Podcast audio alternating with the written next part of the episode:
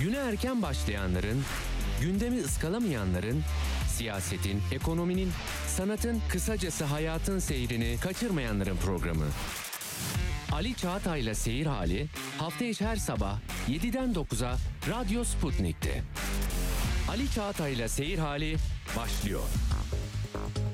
Radyo Sputnik'te seyir halindesiniz. İstanbul 97.8, Ankara 96.2, İzmir 91.0, Bursa 101.4 ve Kocaeli 90.2 frekansından bizi dinleyebilirsiniz.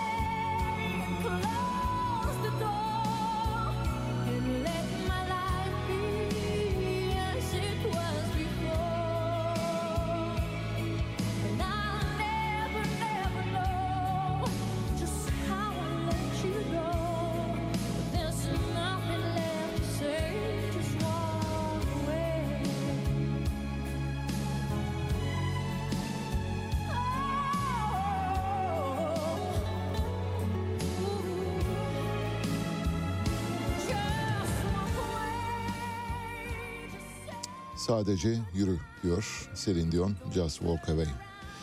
Günün mana ve ehemmiyetine uygun olsun diye değil rastgele seçtiğimiz bir parçaydı ama Celine Dion'u rastgele seçmedik. Celine Dion dün Andrea Bocelli'yi konuşturunca ona söyletince Andrea Bocelli ile çok sıkça düet yapmış olan Celine Dion'a da bir yer verelim istedik. Celine Dion Kanadalı Quebec doğumlu 54 yaşında şu anda hayatının ikinci baharını süren önemli bir şarkıcı. O da tahmin edeceğiniz gibi Eurovision şarkı yarışmalarının bize armağan ettiği şarkıcılardan biri.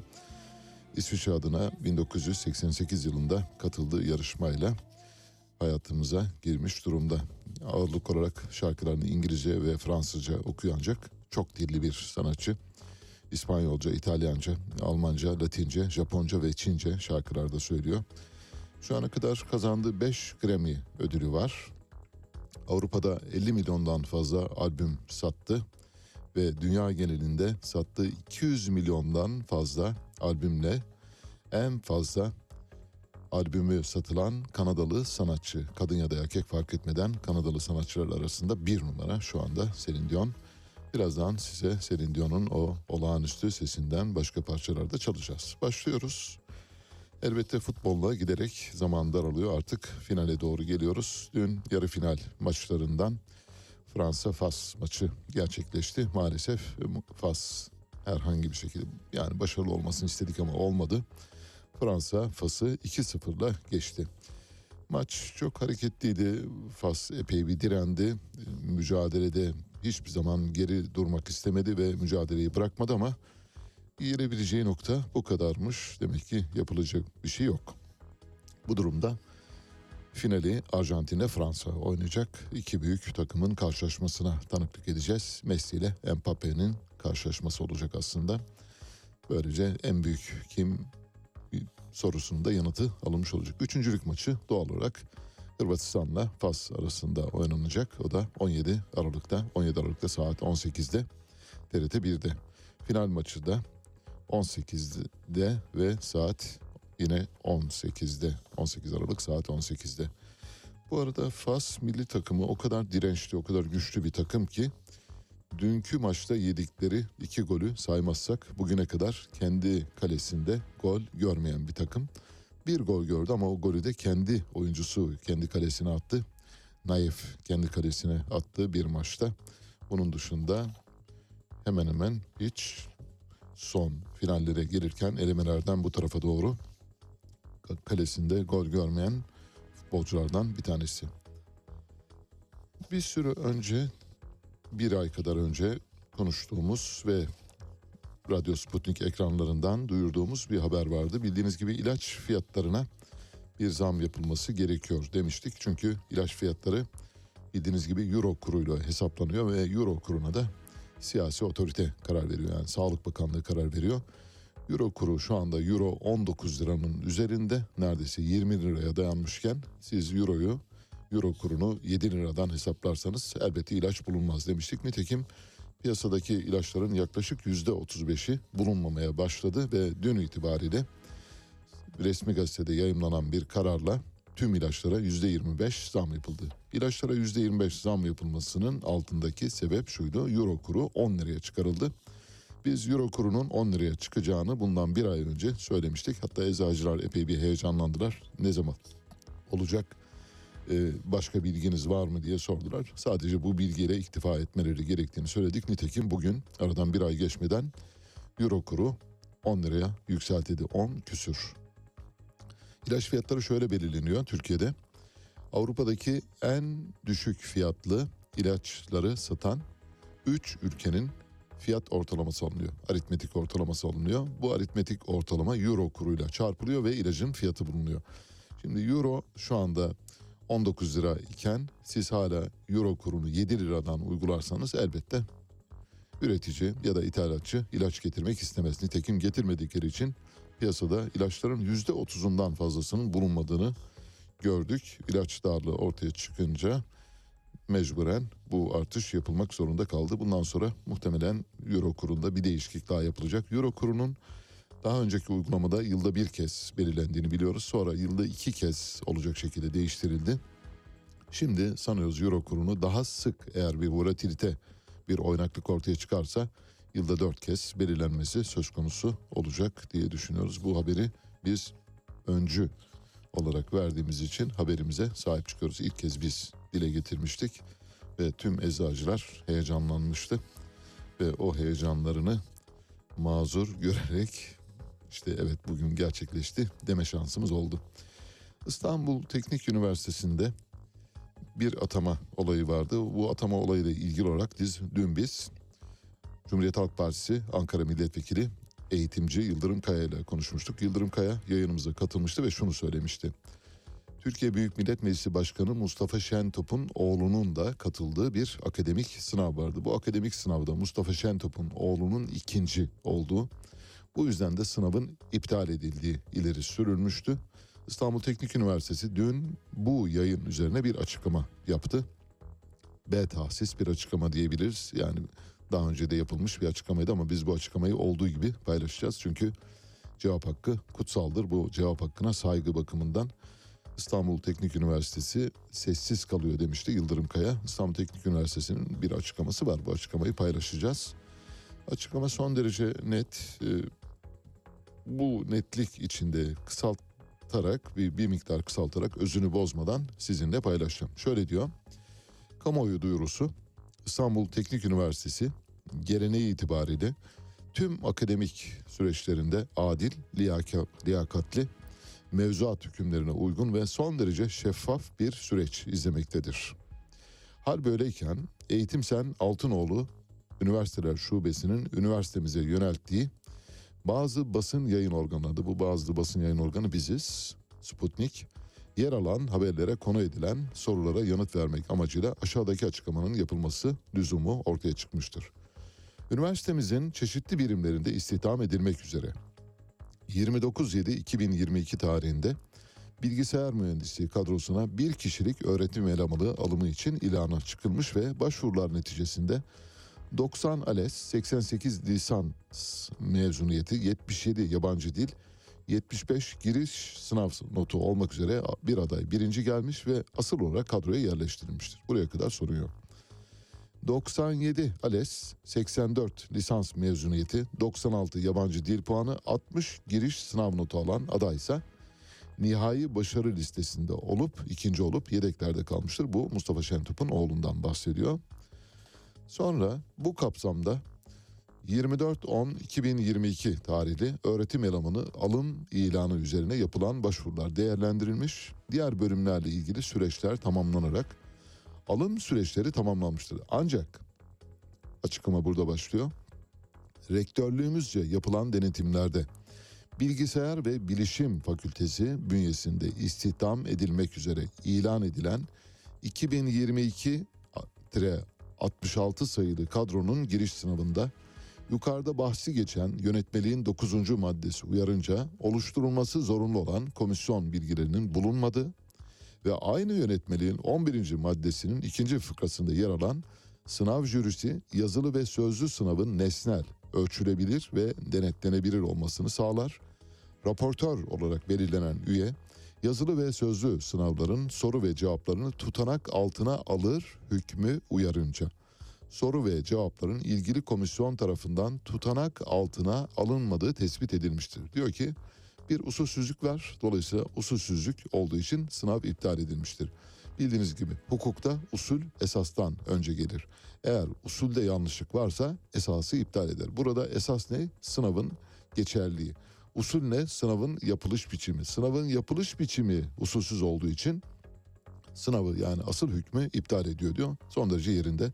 Hukuka uygun bir açıklama yapıyor İstanbul Teknik Üniversitesi. Yine yapılan inceleme incelemede söz konusu sınav sorularının cevap anahtarlarının olmadığı, adayların cevap kağıtları üzerinde sınav sorularının cevap kağıtlarının olmadığı ve not, kayıt ve benzeri hiçbir işaretin jüri üyelerine ait herhangi bir değerlendirmenin bulunmadığı, cevap kağıtlarının üzerinde hangi kriterlere göre notlandırma yapıldığını gösteren hiçbir emareye yer verilmediği tespit edilmiştir. Bu tespitler üzerine rektörlüğümüz tarafından konuyla ilgili inceleme başlatılmıştır. İnceleme aşamasında alınan ifadelerden ayrıca sınavı yapmakla sorumlu olan jüri üyelerinin sınav sorularını hazırlamadığı, cevap kağıtlarını okumadığı, sınav sorularını hazırlayıp cevap kağıtlarını okuyan öğretim üyelerinin jüri dışında konu hakkında yetkili olmayan öğretim üyeleri olduğu anlaşılmıştır diyor. Yani birden çok usulsüz süreç var.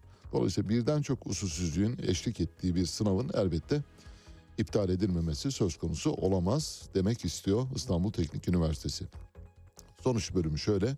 Bu açıklamalar çerçevesinde yönetmelik hükümlerine açıkça aykırı şekilde hareket edilmesi ve İstanbul Teknik Üniversitesi'nin şeffaflık ve liyakat prensiplerine uygun olmaması sebebiyle filan tarihte ilan edilen kadro için gerçekleştirilen sınavın ve kadro ilanının iptaline karar verilmiştir. Sınavın ve kadronun iptaline sebep olan işlemlerle bağlantılı olarak ilgililer hakkında başlatılmış idari soruşturma halen devam etmektedir. Sınav gereklerine uygunsuzluk ortadayken adaylardan birinin soyadı sebebiyle Mustafa Şentop'un oğlundan bahsediyor. Konuya dahil edilmesi hem o aday hem de üniversitemiz adına son derece üzücüdür. İstanbul Teknik Üniversitesi tarafından gerçekleştirilen tüm sınavlarda adaylar arasında ne soyadlarına ne de başka kişisel niteliklerine göre hiçbir ayrım yapılamaz. Kamuoyuna saygıyla duyurulur İstanbul Teknik Üniversitesi. Evet böylece bir cevap hakkını kullandırmış olduk. Cevap hakkı bildiğiniz gibi kutsal. Bir nepotik atama var. Bu nepotik atamayla ilgili de açıklama gelirse elbette yayımlamak boynumuzun borcu. Bu defa Kocaeli Üniversitesi Rektörü Saadettin Hülagü. Saadettin Hülagü'yü nereden tanıyoruz? Saadettin Hülagü bir süre önce Cumhurbaşkanlığı Başdanışmanlığına atandı.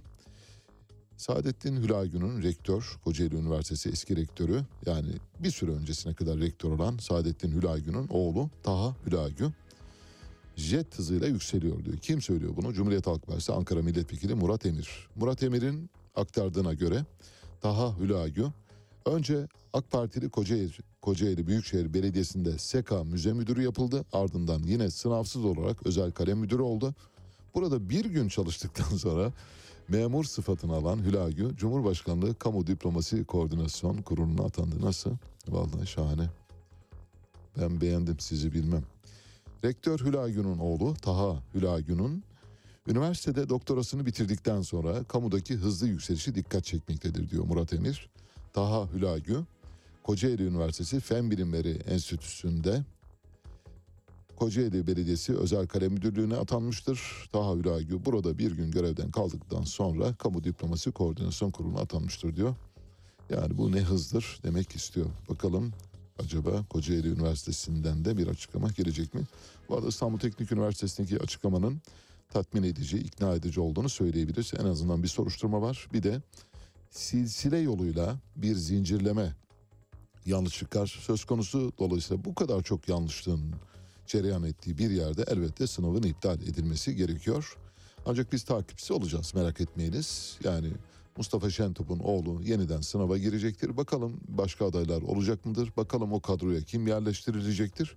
Bu süreci yakından takip edeceğiz radarımızda.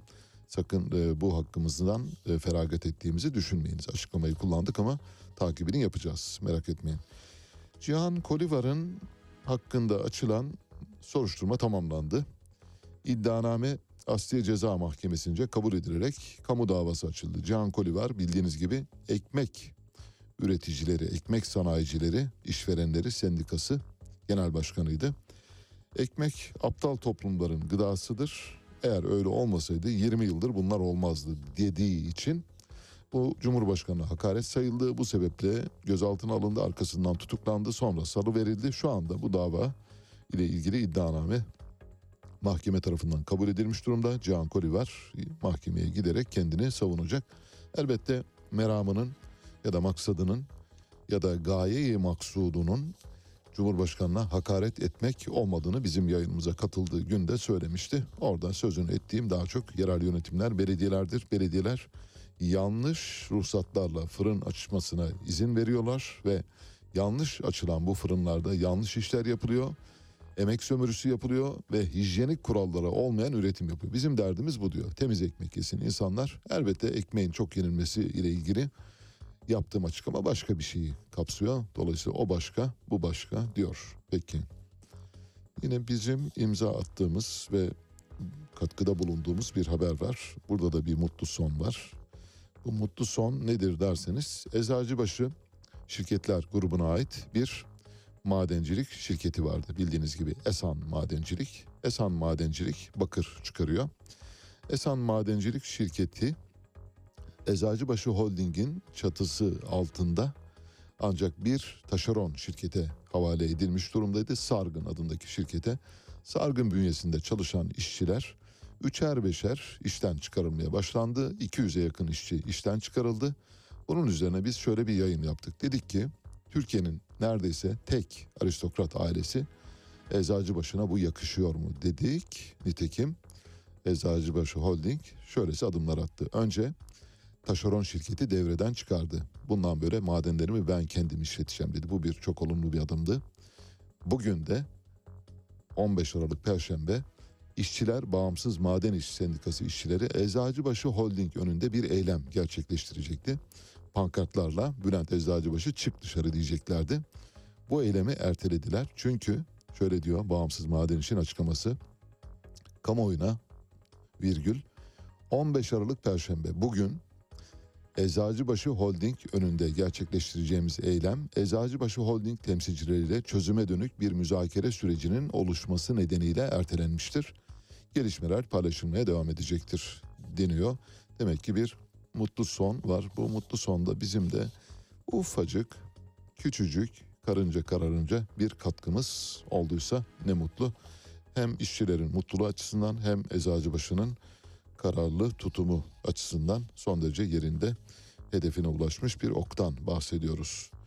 Bir süre önce yine radyomuzda dile getirdiğimiz bir konu vardı. Ve belki de muhtemelen e, Türk medyasında ilk kez bizim tarafımızdan dile getirildi. Başkaları da getirmiş olabilir, biz kaçırmış olabiliriz. E, o bakımdan e, kusuruma bakmayın. Hani eğer başkaları da bu meseleyi gündeme getirdiyse ama sanıyorum herhalde biz tekiz bu konuda. Bir vergi geliyor. Bu verginin adı konaklama vergisi. Konaklama vergisi 1 Ocak 2023 tarihi itibariyle uygulanacak. Tüm otel, motel, kamping, tatil köyü, bakım evi, gündüz yurdu, sığınma evi gibi her yeri kapsayacak şekilde bir düzenleme geldi.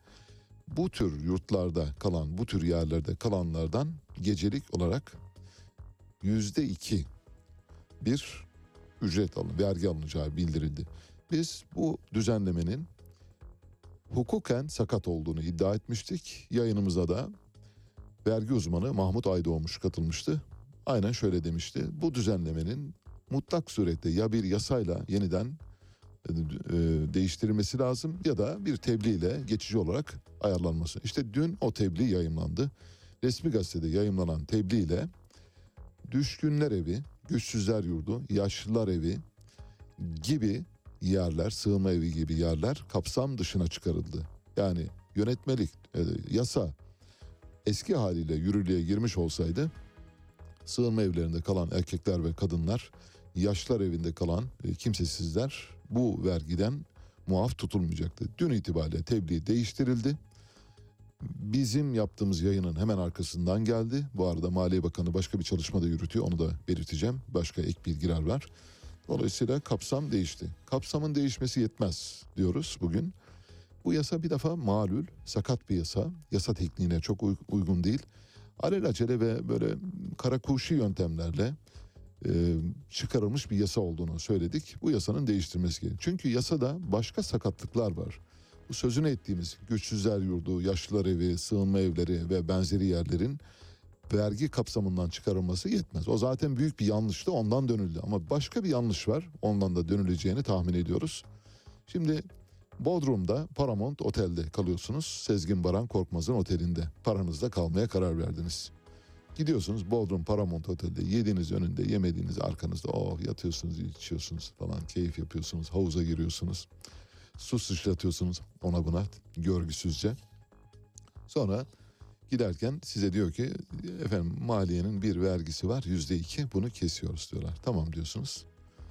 Gidiyorsunuz Artvin Borçka'da bir böyle yani Allah'ın unuttuğu bir köy evinde kalıyorsunuz bir pansiyonda kalıyorsunuz.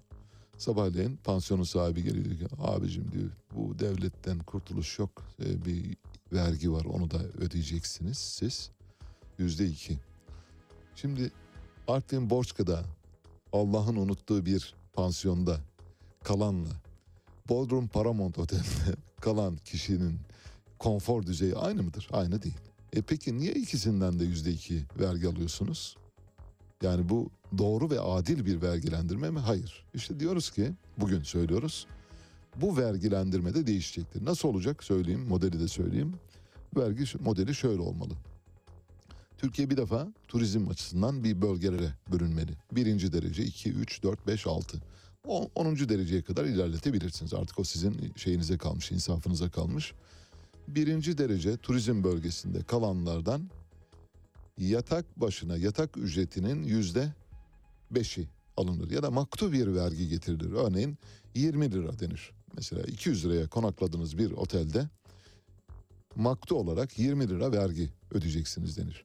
Ama Artvin Borçka'da, Borçka'daki pansiyonda kalanı da denir ki 5 lira ödeyeceksiniz. Mesela 3 lira ödeyeceksiniz denilebilir. Bu vergi adaletini sağlar. Yani hem yıldız sayısına göre 5 yıldızlı otelde kalanla sıradan bir pansiyonda kalan aynı vergiyi vermemiş olacak. Turizm bölgeleri arasında bir tasnif yapılmış olacak. Böylece herkes adaletli bir vergiye kavuşturmuş olacak. Bu vergiyle ilgili bendenizin e, Ekim 31 Ekim'de attığı bir tweet var. Bu tweet'i merak edenler paylaşabilirler. Şöyle demiştim. Size bir haberim var.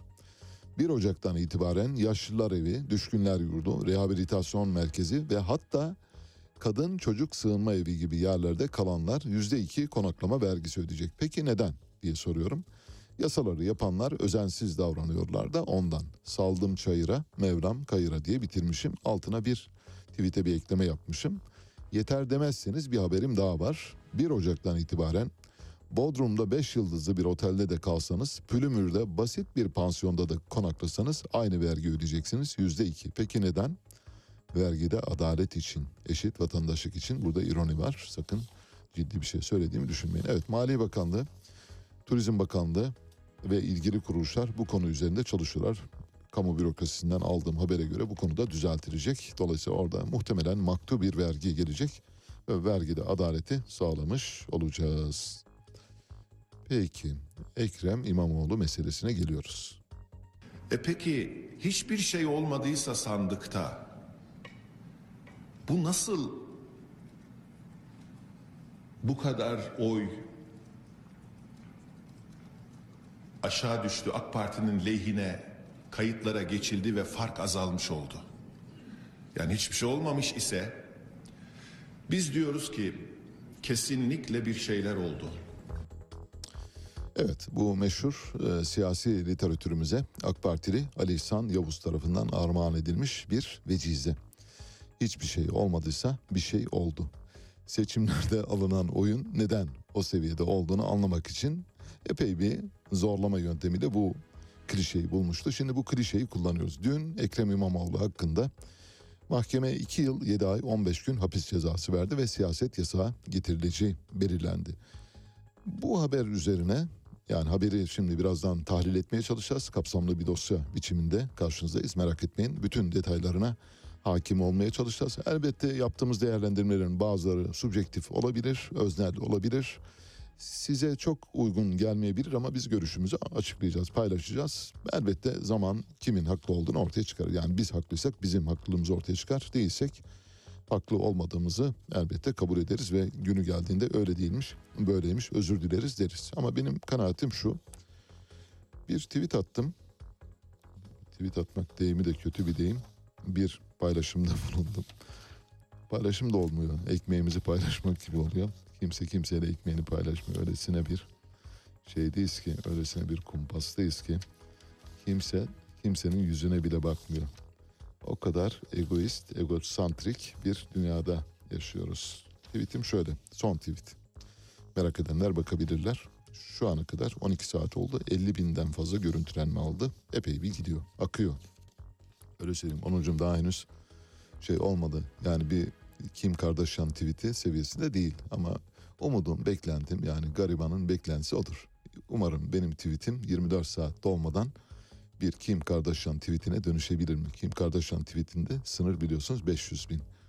Yani akşam yatıyor mesela yatmadan diyor ki ben yatmaya gidiyorum diyor. Şak 500 bin kişi geliyor. 500 bin kişi. Hiç ben yatmaya gidiyorum. Biz yani dünyayı ayağa kaldırıyoruz. 50 bin kişi geliyor. Hakikaten çok tuhaf bir şey. Tabii elbette yani Kim Kardashian'ın şöhreti, onun bugüne kadar yaptıkları bizim herhalde bütün ömrümüz boyunca yaptıklarımızın 100 bin katına eşdeğerdir. Çünkü başka bir şey. Popülarite dediğimiz başka bir şey. Popülerizm ba- bambaşka bir şey. Tweetim şöyle çok kısa. Merak edenler bakabilirler. İki cümleden oluşuyor. Olan şudur dedim. İki nokta üst üste. Washington virgül oyuncu değiştiriyor. Noktasız virgülsüz okuyorum. Olan şudur. Washington oyuncu değiştiriyor. Evet tam da bu. Şu anda 20 yıldır devam ede gelen AK Parti iktidarı ve Recep Tayyip Erdoğan'ın, Cumhurbaşkanı Recep Tayyip Erdoğan'ın kişiliğinde müşahhas siyasal dönemin sonuna geldiğimizi anlıyoruz. Ve siyasal dönemin sonuna geldiğimizi de Amerika Birleşik Devletleri'nin artık ben bu işten sıkıldım.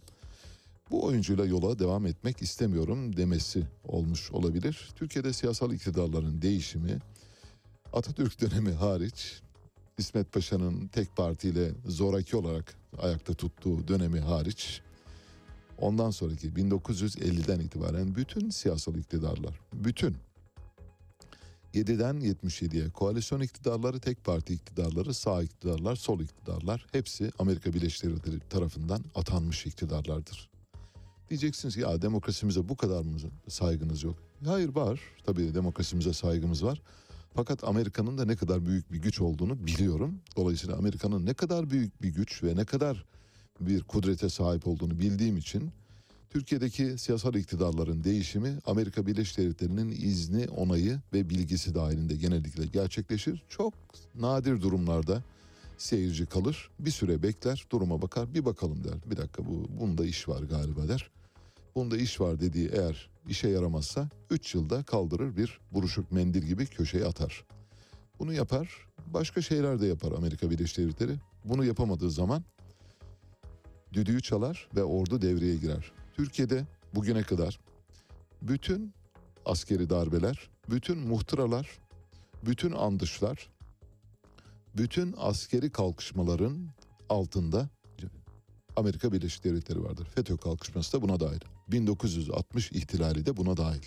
Dolayısıyla Amerika Birleşik Devletleri'nin izni ve onayı olmadan Türkiye'de siyasal iktidar değişikliğinin çok zor olduğunu söyleyebilirim. Bu yüzden de tweetimin arkasındayım sonsuza kadar. Her ne kadar bir Kim Kardashian tweeti değilse de biz de mütevazi kendi haddimizi bilerek hareket ediyoruz. Şimdi mahkeme 2024'te belediye seçimlerinde aday olmayacak bir defa eğer kesinleşirse karar.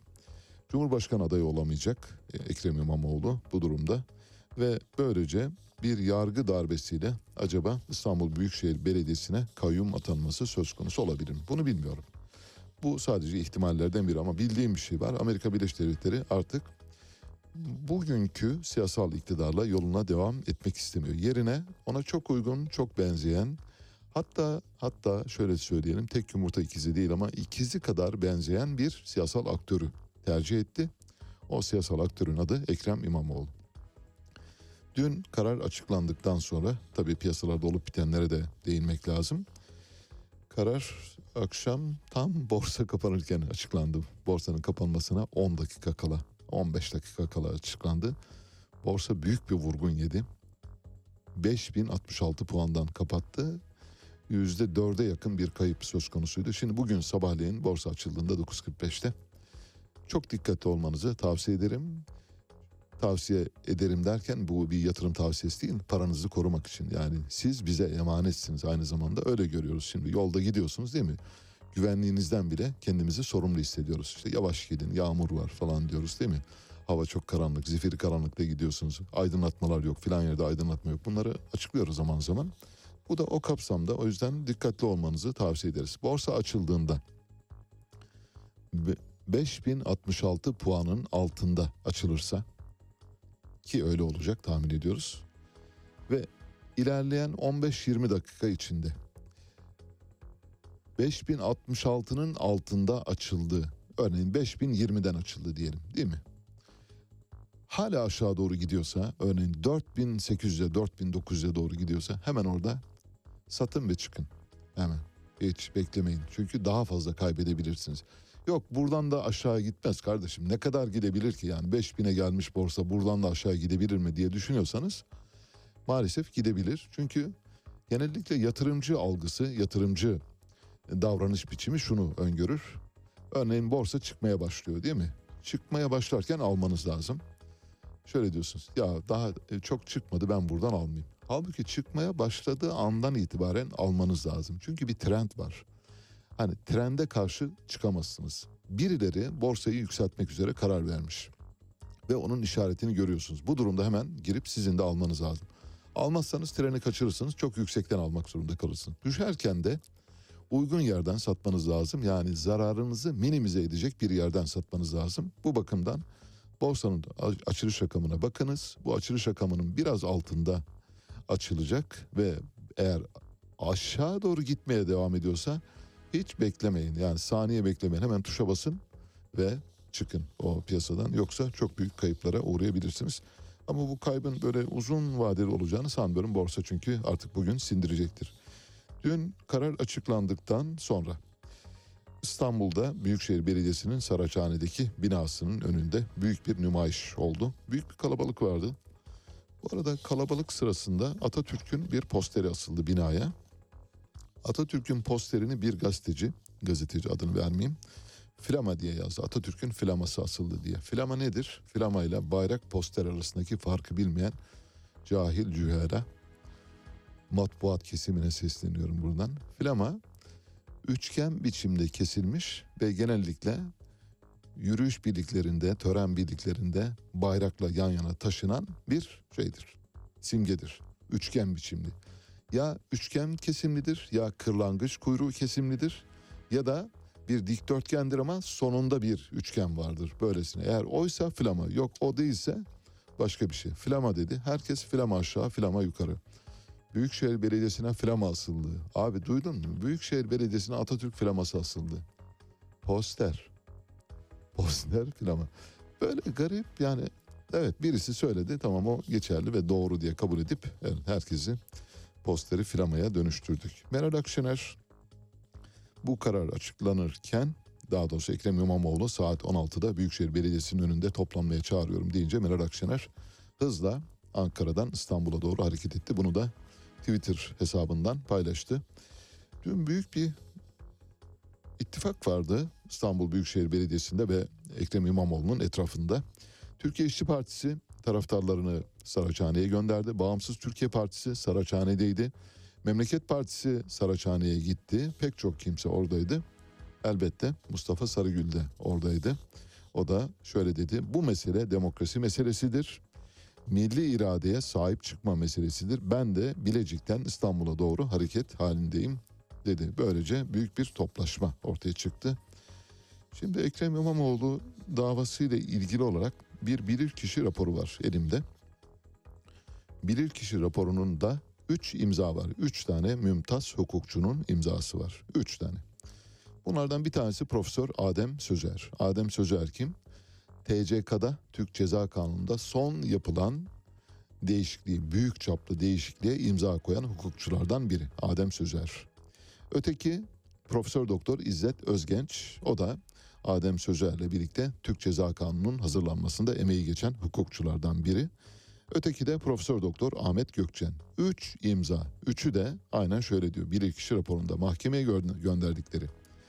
Ekrem İmamoğlu'nun dava konusu sözleri bir bütün olarak değerlendirildiğinde seçimlerin iptaline yönelik eleştiri niteliğinde olduğu, iptal kararı veren veya verdirenleri küçük düşürmeye, toplumdaki saygınlıklarını rencide etmeye matuf olmadığı açıkça görüldü. Bu nedenle dava konusu olayda hakaret suçunun unsurları itibariyle oluşmadığı kanaatindeyiz diyor. Ne zaman vermişler?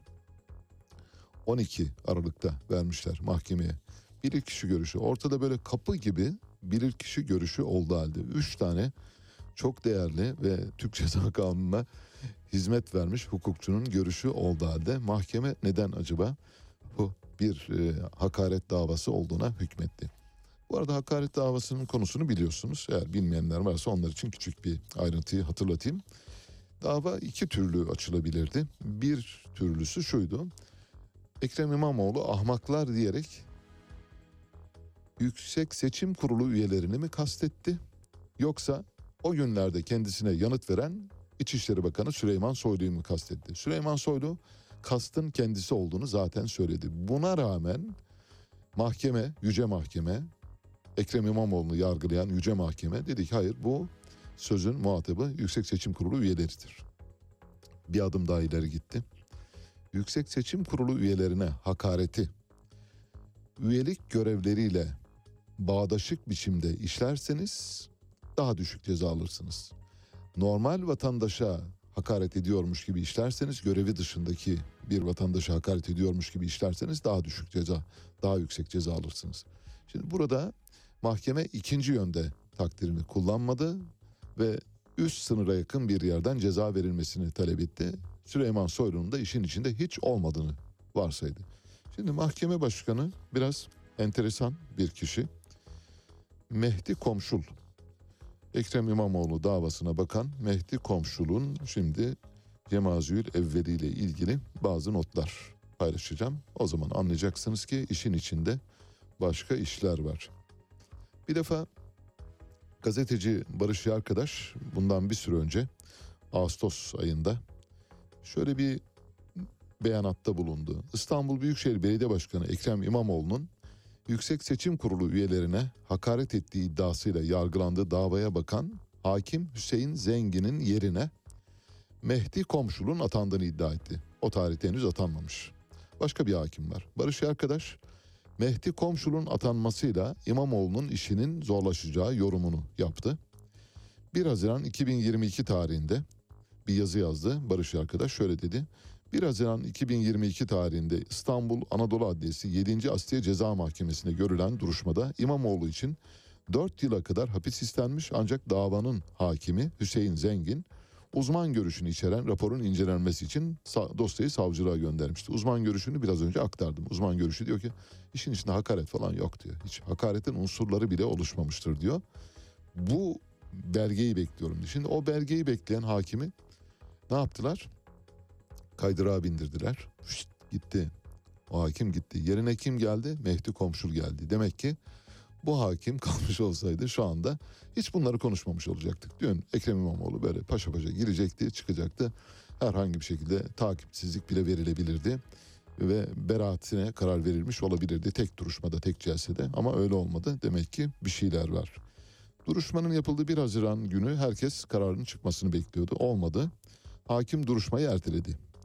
Adli çevreleri iyi bilen bir dostumu aradım diyor Barış arkadaş. Karar neden çıkmadı diye sordum. Yargı çevrelerinde etkili olan kaynağım Hakim Bey belli ki bunaldı. İktidar bu işin bir an önce sonuçlanmasını istiyor dedi. Yine Barış arkadaşın yazısında şöyle diyor. Hukukçu kaynağım Ekrem Bey'in davasına bakan hakimin tayinini çıkardılar. Hakim Bey Samsun'da görevlendirildi bilgisini verdi. Ankara'da yaşayan ve adli çevrelerdeki gelişmeleri yakından takip eden kaynağım Hakim Bey bu tayini istemiyormuş ama buna rağmen duruşmadan iki hafta sonra 19 Haziran 2022 tarihli kararnameyle görevinden ayrılmış. Başka yere Samsun'a.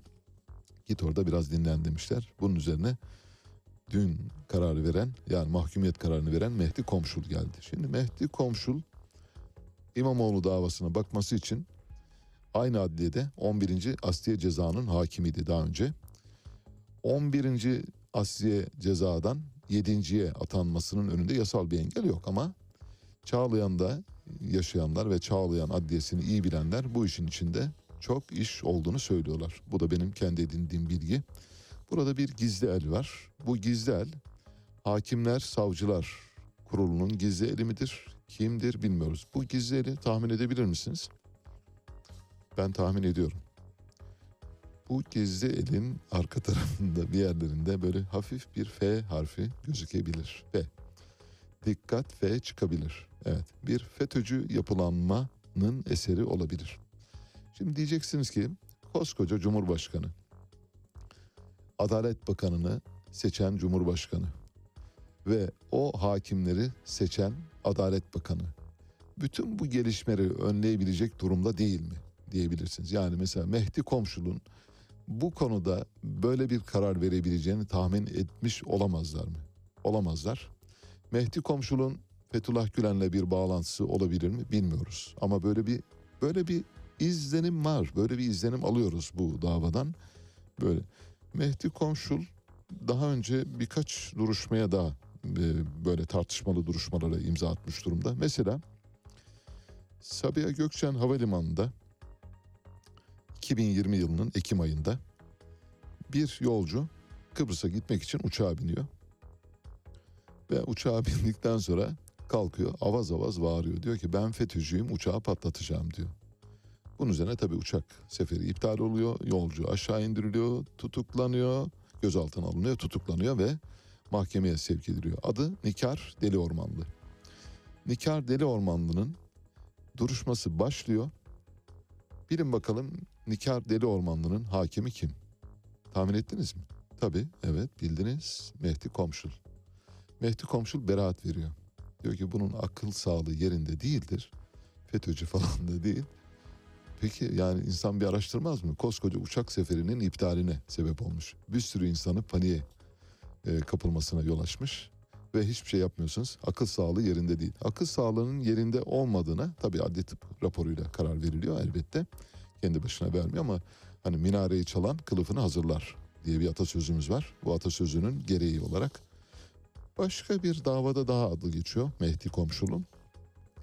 Alaaddin Çakıcı'nın bir yeğeni var. Birden çok yeğeni var bildiğiniz gibi. Hatta Alaaddin Çakıcı'nın manevi yeğenleri var. Ben Alaaddin Çakıcı'nın yeğeniyim diyen ben şu ana kadar yani 500 kişi biliyorum. Öyle söyleyeyim yani.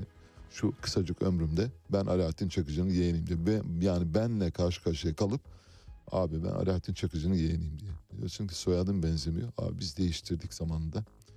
Biraz şeydi Alaaddin abi o aralar çok şeydeydi böyle hani işte kaçaklı maçaklı bize de musallat olmasınlar diye değiştik. E, Çıkarayım abi künyeyi. Bak bak, nüfus kayıtlarını çıkarayım. Yemin ederim.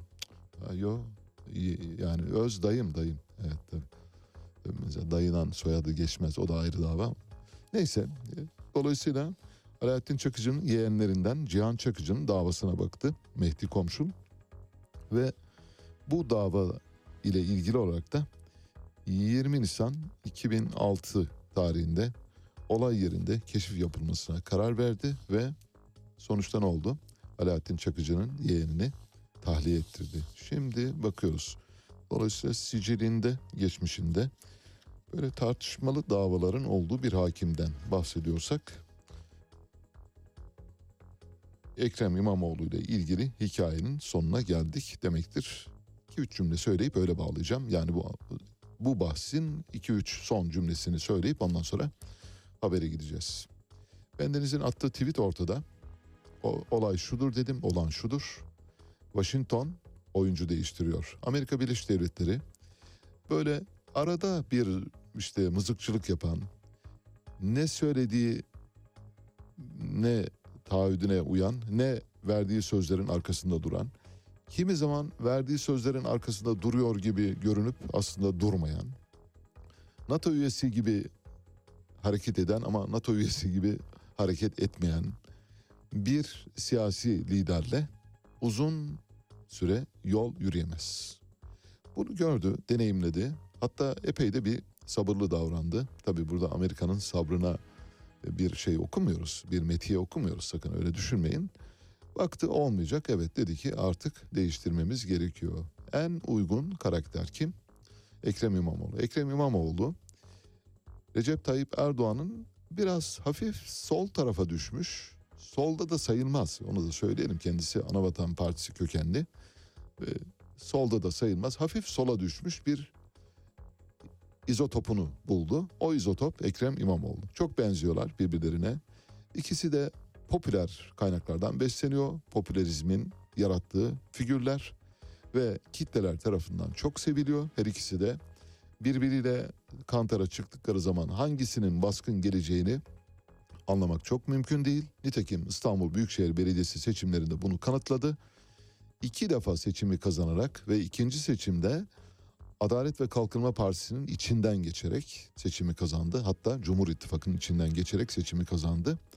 Demek ki uygun bir karakter haline gelmiş. Ekrem İmamoğlu'nun bugüne kadarki temaslarını, görüşmelerini şöyle bir gözünüzün önüne getirin. Mesela İngiliz Büyükelçisi'yle karlı bir kış gününde ama romantik bir kış gününde değil. İstanbul kara teslim olmuşken gitti nerede? Balıkçı kahramanda yemek yedi. Çok eleştirildi. Yine böylesi bir günde İstanbul'u sel götürürken örneğin dağda bulundu. Yani kayak yaparken bulundu falan. Bunu da gayet normal.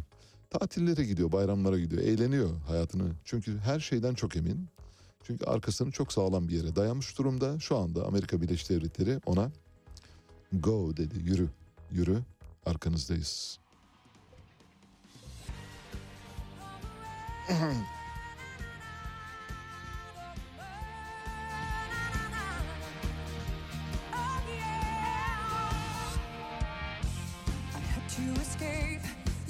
was sticky and cool. Maybe I should have called you first, but I was dying to get to you. I was dreaming while I drove the street road ahead. Uh huh, yeah. Taste sweet kisses, your arms open wide. You scream up for you, watch just burning me up inside.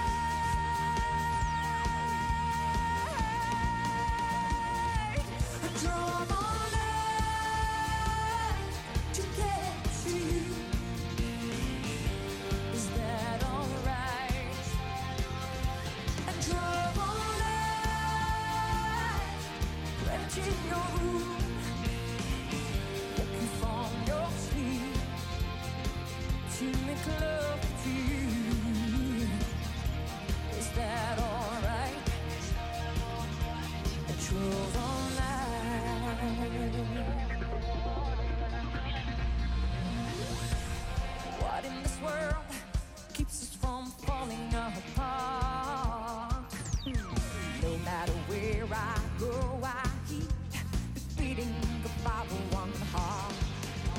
I think about you when the night is cold and dark. Uh huh, yeah. No one can move me the way that you do.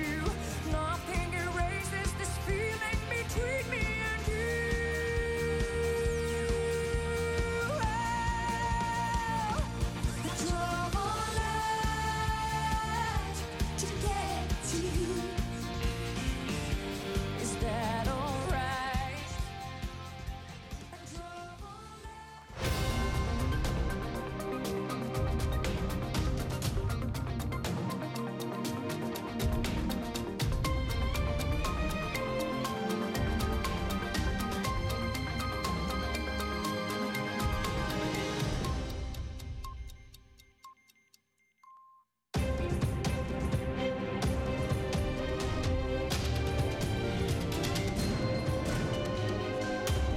Radyo Sputnik.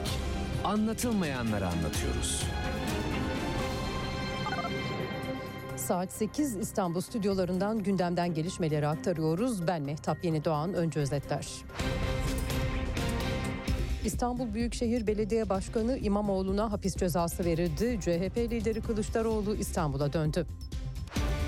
Cumhurbaşkanı Erdoğan Türkmenistan'da Türkiye-Azerbaycan-Türkmenistan Üçlü Liderler Zirvesi'ne katıldı. Gündem enerjiydi. Cumhurbaşkanı Erdoğan Ukrayna krizi hakkında önce ateşkesi sonra kalıcı barışı sağlamayı ümit ediyoruz dedi. Ayrıntılar birazdan.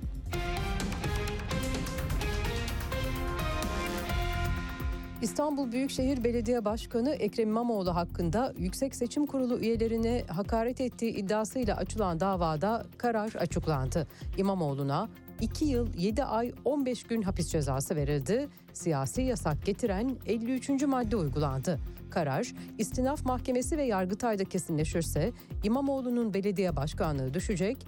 İmamoğlu hiçbir seçimde aday olamayacak. Almanya ziyareti için Berlin'de bulunan CHP Genel Başkanı Kemal Kılıçdaroğlu, İstanbul Büyükşehir Belediye Başkanı Ekrem İmamoğlu'na destek için Türkiye'ye döndü. Özel uçakla İstanbul'a gelen Kılıçdaroğlu'nu havalimanında İmamoğlu, CHP İstanbul İl Başkanı Canan Kaftancıoğlu ve CHP'li vekiller karşıladı. Atatürk Havalimanı'nda bir araya gelen İmamoğlu ve Kılıçdaroğlu, görüşmenin ardından Saraçhane'ye geçti. İmamoğlu'na desteklerini ileten Kılıçdaroğlu, mahkemenin kararını eleştirdi. Eğer bir yargı 16 milyon insanın hakkını gasp ediyorsa o yargı yargı değil. O yargı birilerine kendi iradesini teslim etmiş yargıdır. Onlara biz hakim demeyiz. Hakim olanların egemen olduğu bir yargı olur o yargı. O açıdan Sayın Başkan hiç moralini bozma. Yok, yok. Gülümsemeni sürdür.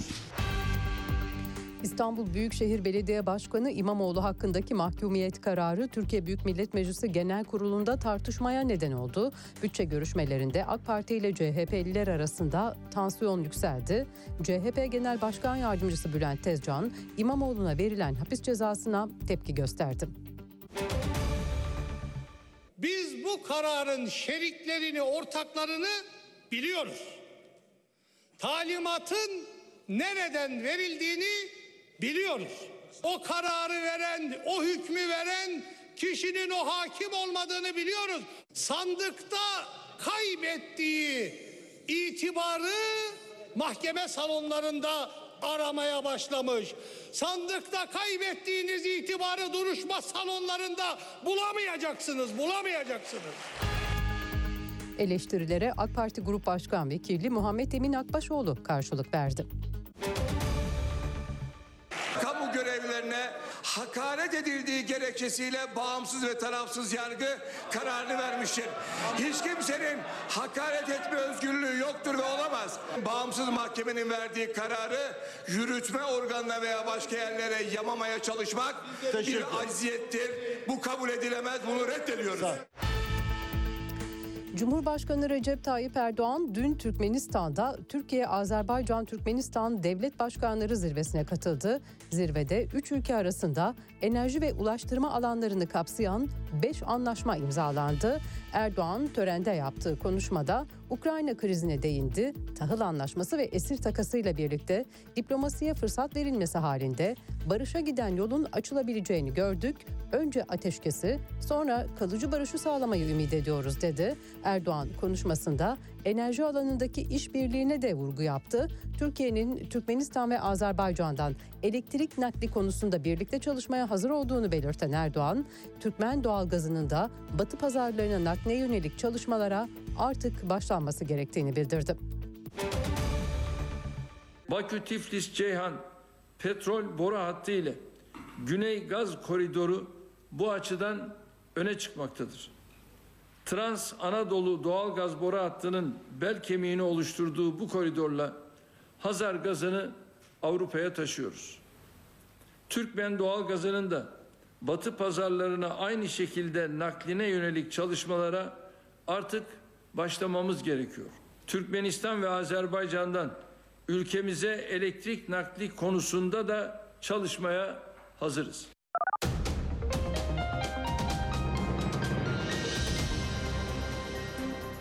Haberleri sunduk. Gelişmelerle tekrar birlikte olacağız. Hoşçakalın. Radyo Sputnik 5 merkezden karasal yayında. İstanbul 97.8, Ankara 96.2, İzmir 91, Bursa 101.4, Kocaeli 90.2. Karasal yayınlarımızın olmadığı yerlerde tr.sputniknews.com adresinden iOS ya da Android mobil cihazınızdan Sputnik News uygulamasını indirerek dinleyebilirsiniz. Radyo Sputnik. Anlatılmayanları anlatıyoruz. Son dakika haberleri, canlı yayınlar, multimedya ve daha fazlası Sputnik Haber Ajansı'nın web sitesinde. Dünyanın küçük bir parçasını değil, tamamını anlamak istiyorsanız sputniknews.com.tr'yi tıklayın, habersiz kalmayın. Radyo Sputnik artık dünyanın en çok kullanılan sosyal ağlarından biri olan Telegram'da. Hala kullanmıyorsanız önce Telegram uygulamasını mobil cihazınıza yükleyin. Ardından Radyo Sputnik'in Telegram kanalına katılın. Canlı yayınlarımızı ve programlarımızı kaçırmayın. Anlatılmayanları anlatıyoruz. Radyo haberciliğinde bir klasik. Sorulmayanı soran, haberin peşini bırakmayan tarzıyla bir marka. Atilla Güner'le Akşam Postası, gündeme damga vuran konu ve konuklarla hafta içi her akşam 17'de Radyo Sputnik'te. Güne erken başlayanların, gündemi ıskalamayanların, siyasetin, ekonominin, sanatın, kısacası hayatın seyrini kaçırmayanların programı. Ali Çağatay'la Seyir Hali hafta içi her sabah 7'den 9'a Radyo Sputnik'te. Yeniden birlikteyiz. Şimdi bir dosyanın kapağını aralayacağız. dosya Hiranur Vakfı İsmail Ağa cemaatine ait ve 6 yaşında kızını 29 yaşında bir erkekle evlendiren kişiyle ilgili. Elbette onun kişiliğiyle ilgili değil, bütün bir cemaati ilgilendiren bir mesele olduğu için meselenin bütün boyutlarına bakacağız. Bu arada yayının sonuna doğru, yayınımızın sonuna doğru biz 6 yaşında çocukların haklarını savunurken acaba 6 yaşından itibaren matematik eğitimi almak üzere Aziz Nesin Vakfı'nın okullarına, yurtlarına gidip gelen çocukların haklarını acaba koruyor muyuz diye sorduk. Bildiğiniz gibi Nisan ayından bu yana Aziz Nesin Vakfı'nın banka hesaplarına el konulmuş durumda, bloke edilmiş durumda ve o tarihten bu yana en ufak bir gelişme olmadı. Bugün bir gelişme olup olmadığını hem konuşacağız ve Süleyman Cihangiroğlu'yla birazdan telefon bağlantısı yapacağız. Nesin Vakfı yönetmeni aradan geçen bunca zamana rağmen hakkı gasp edilen 6 yaşında 7 yaşındaki çocukların hakları neden verilmiyor diye soracağız. Herkesin eşit koşullarda Hiranur Vakfı'ndaki çocukların da Aziz Nesin Vakfı'ndaki çocukların da haklarını savunmakla mükellefiz. Kadir İstekli gözaltına alındı. Bildiğiniz gibi Kadir İstekli 6 yaşındaki kızın kocası olan ve bugüne kadar hakkında 3 kez tutuklama istendi. 3 tutuklamadan da kurtuldu. Şu, şu anda dün itibariyle tutuklama gö- gözaltına alındı. Muhtemelen tutuklama kararı da gelecek. Adalet Bakanı Bekir Bozdağ söz konusu olayla ilgili olarak görüşleri soruldu. Abdülkadir Selvi sormuş. Demiş ki neden Adalet Bakanı olarak konuşmuyorsunuz diyorlar. Abdülkadir Selvi burada aracılık yapıyor bildiğiniz gibi. Kendisi soruları doğrudan sormaz. O birilerinin aracısıdır daima. Değnekçi görevi yapıyor. Neden acaba konuşmadınız diyor. Adalet Bakanı Bekir Bozdağ şöyle diyor. Ben Adalet Bakanıyım. Adalet Bakanı her konuda konuşmaz. Hele hele yargıya intikal eden konularda hiç konuşmaz. Bizden görüşülen davalarda tarafkirlik bekleniyor. Benim her sözüm yargıyı etkiler. Şimdi bırakalım yargı görevini yapsın, hukuk işlesin. Sonuçta adalet de hak da ortaya çıkacaktır diyor. Adalet Bakanı demek ki böyle boğaz dokuz boğumdur diyen ve çok az konuşan bir kişi. Öyle mi? Öyle değil. Öyle olmadığını biliyoruz. Nereden? Mesela Gülşen meselesinde daha böyle olay sıcakken çıkıp konuşan 3-5 kişinin arasındaydı Adalet Bakanı Gülşen'le ilgili. İmam Hatip mensuplarına yönelik sözlerini kınıyorum dedi. Ayrıca istismar skandalı konusunda gelince orada maalesef bakan olduğunu hatırlıyor. Demek ki bazen hatırlıyor bazen hatırlamıyor. Cübbeli Ahmet Hoca'nın bağlı bulunduğu müritleri arasında olduğu ve post nişin olması beklenirken son anda post nişinliği kaçıran Cübbeli Ahmet Hoca'nın cemaat şeyhi Mahmut Usta Osmanoğlu'nun bildiğiniz gibi Beykoz'a bağlı Çavuşbaşı beldesinde villaları var. Bu villaların ve ilginç bir hikayesi var. Oraya gireceğiz. Oradan bu tarafa doğru geliyoruz. 2008'e gidip sizi bu tarafa doğru tekrar getireceğiz. Burada bir camisi var. Mahmut Usta Osmanoğlu'nun yani İsmail Ağa cemaatinin bir camisi var. Şeyh Hazretleri orada mukim olduğu için ona yakın bir cami yapılmış ve bu camiye de İsmail Ağa cemaatinin bağlıları gidip geliyor. Caminin de bir imamı var. İmam da Diyanet İşleri Başkanı tarafından atanmış ve İsmail Ağa cemaati bu imamı beğenmiyor. İmamın değiştirmesi için girişimde bulunuyor.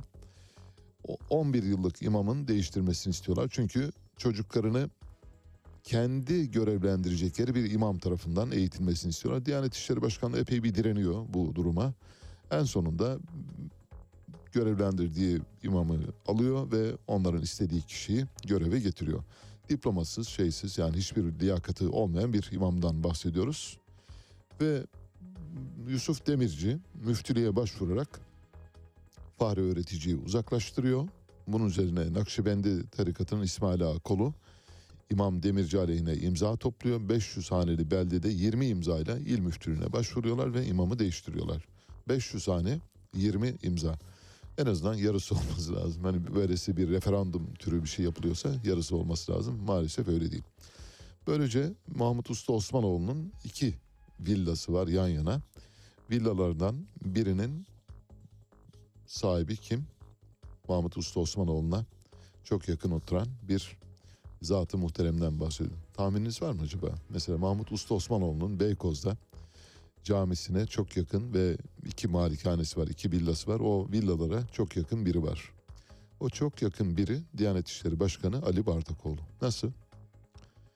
Hani kim kiminle nasıl hareket ediyor nedir bu, bunu anlamakta çok zorlanıyoruz. Nitekim burnunun dibinde olan olayı da seyrediyor ve kendi atadığı imamı görevden alıyor. İsmail Ağa cemaatinin imamını göreve atamak durumunda kalıyor. Çünkü komşusu bir defa. Ve tarikat lideri e, Mahmut Usta Osmanoğlu semte taşınınca Cuma ve pazar günleri sarıklı, cübbeli, kara çarşaflı tarikat üyeleri mahalleye akın ediyorlar.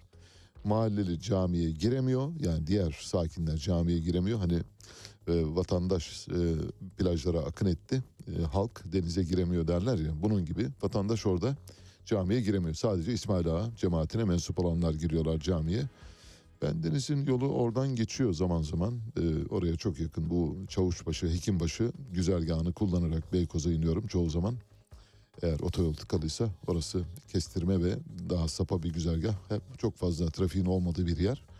Oradan geçtiğimde görürüm. Bu İsmail Ağa cemaati oraları işgal etmiş durumda. Minibüslerle gelenler, e, kara çarşaflarla e, yol kenarlarında oturup e, şeyhin gelişini gözleyenler, aklınıza gelebilecek her şey, her türlü manzarayı orada. Bir film çekebilirsiniz. Yani mesela bir kamerayı tuttuğunuz zaman böyle şahane bir Behman Gobadi filmini çekebilirsiniz. Bu arada Necip Ablemitoğlu suikasti faillerinden Levent Göktaş'ın Türkiye'ye iade edilmesine ilişkin talep Bulgaristan makamlarınca kabul edildi. Levent Göktaş geliyor. İyi Parti önümüzdeki günlerde tıpkı Cumhuriyet Halk Partisi'nin yaptığı gibi Güneydoğu'ya açılıyor. O da Güneydoğu'daki aşiret liderlerini ziyaret ederek parti tabanını güçlendirmeye çalışıyor. Hoş bir fotoğraf var. Arkadaşlarımız paylaşırsa göreceksiniz. Tarkan. Tarkan zeytinliklere karşı yürütülen mücadelenin yanında yer alıyor. Zeytinliklerle ilgili mücadelenin yanında, halkın yanında bir paylaşımda bulunmuş. Bir zeytin ağacının dalından tutmuş, başında bir e, şapkası var ve zeytinime dokunma e, hashtag ile zeytin üreticisine destek veriyor. Keşke herkes Tarkan gibi olsa. Katar'dan rüşvet aldığı iddiasıyla evine baskın düzenlenen Avrupa Parlamentosu Başkan Yardımcısı Eva Kaili'nin evinde valizlere gizlenmiş 1,5 milyon euro bulundu. Paralar ortada. Rüşvet parası böylesine, evet rüşvet parası bildiğiniz gibi ayakkabı kutularına genellikle saklanır ama Eva Kaili ayakkabı kutularına değil ortalık yere bırakmış ve polisler de girer girmez tespit etmişler. Türkiye Petrolleri yeni bir petrol sondajı gerçekleştirdi ve petrole ulaştı. Nerede? Sek bir kuyusu diye bilinen bir e, kuyuda Güneydoğu Anadolu bölgesinde Şırnak e, sınırlarında Gabar Dağı eteklerinde petrol kuyuları buldular. Petrol meselesini biraz konuşacağız çünkü petrol meselesi göründüğü gibi değil. Yani Türkiye petrollerinin açıkladığı gibi de değil. Enerji ve Tabii Kaynaklar Bakanı Fatih Dönmez'in söylediği gibi de değil. Petrol işte her seçim öncesi petrol buluruz, doğalgaz buluruz hikayesine benzer bir hikayenin geri planından e, çıkarıyoruz maalesef. Beş kuyu üretime alındı diyor Türkiye Petrolleri ve bir kuyunun üretime alınma çalışması devam ediyor. Toplamda altı kuyu olacak. Beş kuyudan 5350 varil günlük petrol üretiliyor. Şimdi birazdan hesabını yapacağız. Merak etmeyiniz. 5350 varil dediğimiz Türkiye'nin kaç günlük ihtiyacıdır, ne kadar e, bize yeter buna bakacağız. Ayrıca rezervle ilgili de Türkiye Petrollerinin bir e, açıklaması var. Diyor ki 250 milyon varil üretilebilir petrol rezervi var ama asıl rezerv, gerçek rezerv 150 milyon varil. Dolayısıyla 150 milyon varili gerçek kabul edeceğiz. Şimdi iki rakam var. Bu iki rakamı lütfen aklınıza tutun. Bir, 5 kuyu var. Bu 5 kuyudan günde 5350 varil petrol çıkarılıyor. Yazdık mı kenara? 2. Söz konusu 6. kuyuda açıldığı takdirde o bölgeden Gabardağ eteklerinden 150 milyon varillik bir rezerv olduğu tahmin ediliyor. Bu iki rakamı yazın. 5350 varil günlük ve 150 milyon varilde toplam rezervden bahsediyoruz. Şimdi Türkiye'nin günlük petrol tüketimi ne kadar? 1 milyon varil. Peki 150 milyon varilse bu 150 günlük tüketim demektir. Bir de bu tüketimi ne kadar zamanda çıkardığınıza bağlı. Başka bir şey var. Petrol ilk çıkarmaya başladığınız hızda olmaz hiçbir zaman. Yani çıkarırken mesela günde 200 varil çıkarırsınız. İlk kuyuyu açtığınızda böyle foş diye çıkar. 200 varil gelir. Bir hafta sonra bu 200 varil 180 varile iner. Bir yıl sonra bu 180 varil 150 varile iner. İki yıl sonra 100 varile iner. Bir süre sonra böyle ç- musluktan hani böyle açık bırakmış olduğunuz bir musluk vardır ya böyle damla damla. İşte öylesine bir şeye dönüşür. Tabii biraz abartıyorum elbette mesele bu kadar değil ama petrol kuyuları ilk açıldığındaki debilerinin çok çok altına düşerler. Çünkü büyük bir tazik vardır. Bu büyük bir tazikle yeryüzüne çıkmaya gayret ediyor. Çünkü rezervuarda sıkışmıştır. Gazlar onu yukarıya doğru ittiriyor ve bu yüzden yukarı hızlı çıkar. Ama bir süre sonra gazlar da çıkmaya başlayınca artık petrol rezervuarından petrol daha yavaş çıkmaya başlar. Dolayısıyla 1 milyon varil petrol var. Bu 1 milyon varil petrolün yavaş yavaş yani günde 5350 varil olan petrolün bir süre sonra 5000 varile bir, bir süre sonra 4500 varile kadar ineceğini de bir hesap içinde tutunuz. İşin o kısmına girmiyorum. Diyelim ki 5350 varili sonuna kadar aldık. Aldık peki. Kuyu başına üretim bir defa 500 varil civarında. Bu basınçla birlikte azalmaya başladığı zaman ne kadar olacağını bilmiyoruz. Günlük tüketimimiz kabaca 989 yani tam net e, rakamı söylüyorum 989 1 milyon varil diyelim. 1 milyon varil petrolün Türkiye'nin işte birkaç günlük ihtiyacına yetebileceğini tahmin ediyoruz. 8-9 günlük ihtiyacını karşılıyor. Zaten daha önce de bu hesabı yapmıştık hatırlarsanız. Petrol bulunduğu haberleri geçmişte de böyle çok sık karşımıza çıkıyordu. Elimde bir gazete küpürü var. Yeni Sabah dönemin gazetelerinden 1950'li yılların olağanüstü gazetelerinden birisi ve de Demokrat Parti iktidarına böyle yaslanarak oradan fonlanarak Safa Kılıçdaroğlu'nun gazetesi 2 Ocak 1957 tarihinde şöyle bir manşetle çıktı. Trakya'da zengin petrol bulundu. Bölgede araştırma yapan mütehassiz petrol kalite bakımından da çok yüksektir dedi. Mayıs'ta sondaj kuleleri faaliyete geçiyor. Şu anda Trakya'da petrol var mı? Mesela Trakyalı olanlar bize desinler ki abi var filan yerde çıkıyor. Günde iki çay kaşığı alıyoruz oradan. Karıştırıp şeyle içiyoruz. Yani fena halde böyle çok iyi kafa yapıyor öyle. Petrol, petrolle ilgili hikaye maalesef abartılıyor Türkiye'de. İşte bu da onun sonucu. Gabar Dağı'ndaki petrol 5350 varil. Zaman içinde bu daha az üretime dönüşecek. 5000 varilin altına inecek. 5000 varilin altındaki petrol de Türkiye'nin dişinin kovuğuna yetmez. Hazırsanız Cumhurbaşkanı Yardımcısı Fuat Oktay. Fuat Oktay bütçe görüşmeleri sırasında Cumhurbaşkanı adına hem bütçenin sunumunda görev alıyor hem de eleştirileri yanıtlıyor. Ben beğeniyorum e, kişiliğini böyle halim selim ve e, sesini yükseltmeden alt perdeden ama arada bir diskur veriyor. Mesela o diskurları vermese çok daha iyi olur. Yani muhalefet milletvekillerini küçümsüyor. İşte yani sıradan bir grup başkan vekilinin yapması gereken sözleri kullanarak e, söylemlerde bulunuyor. Bu bir defa Cumhurbaşkanı yardımcısına çok uygun değil. Yani onun kişiliğiyle, makamıyla bağdaşmıyor.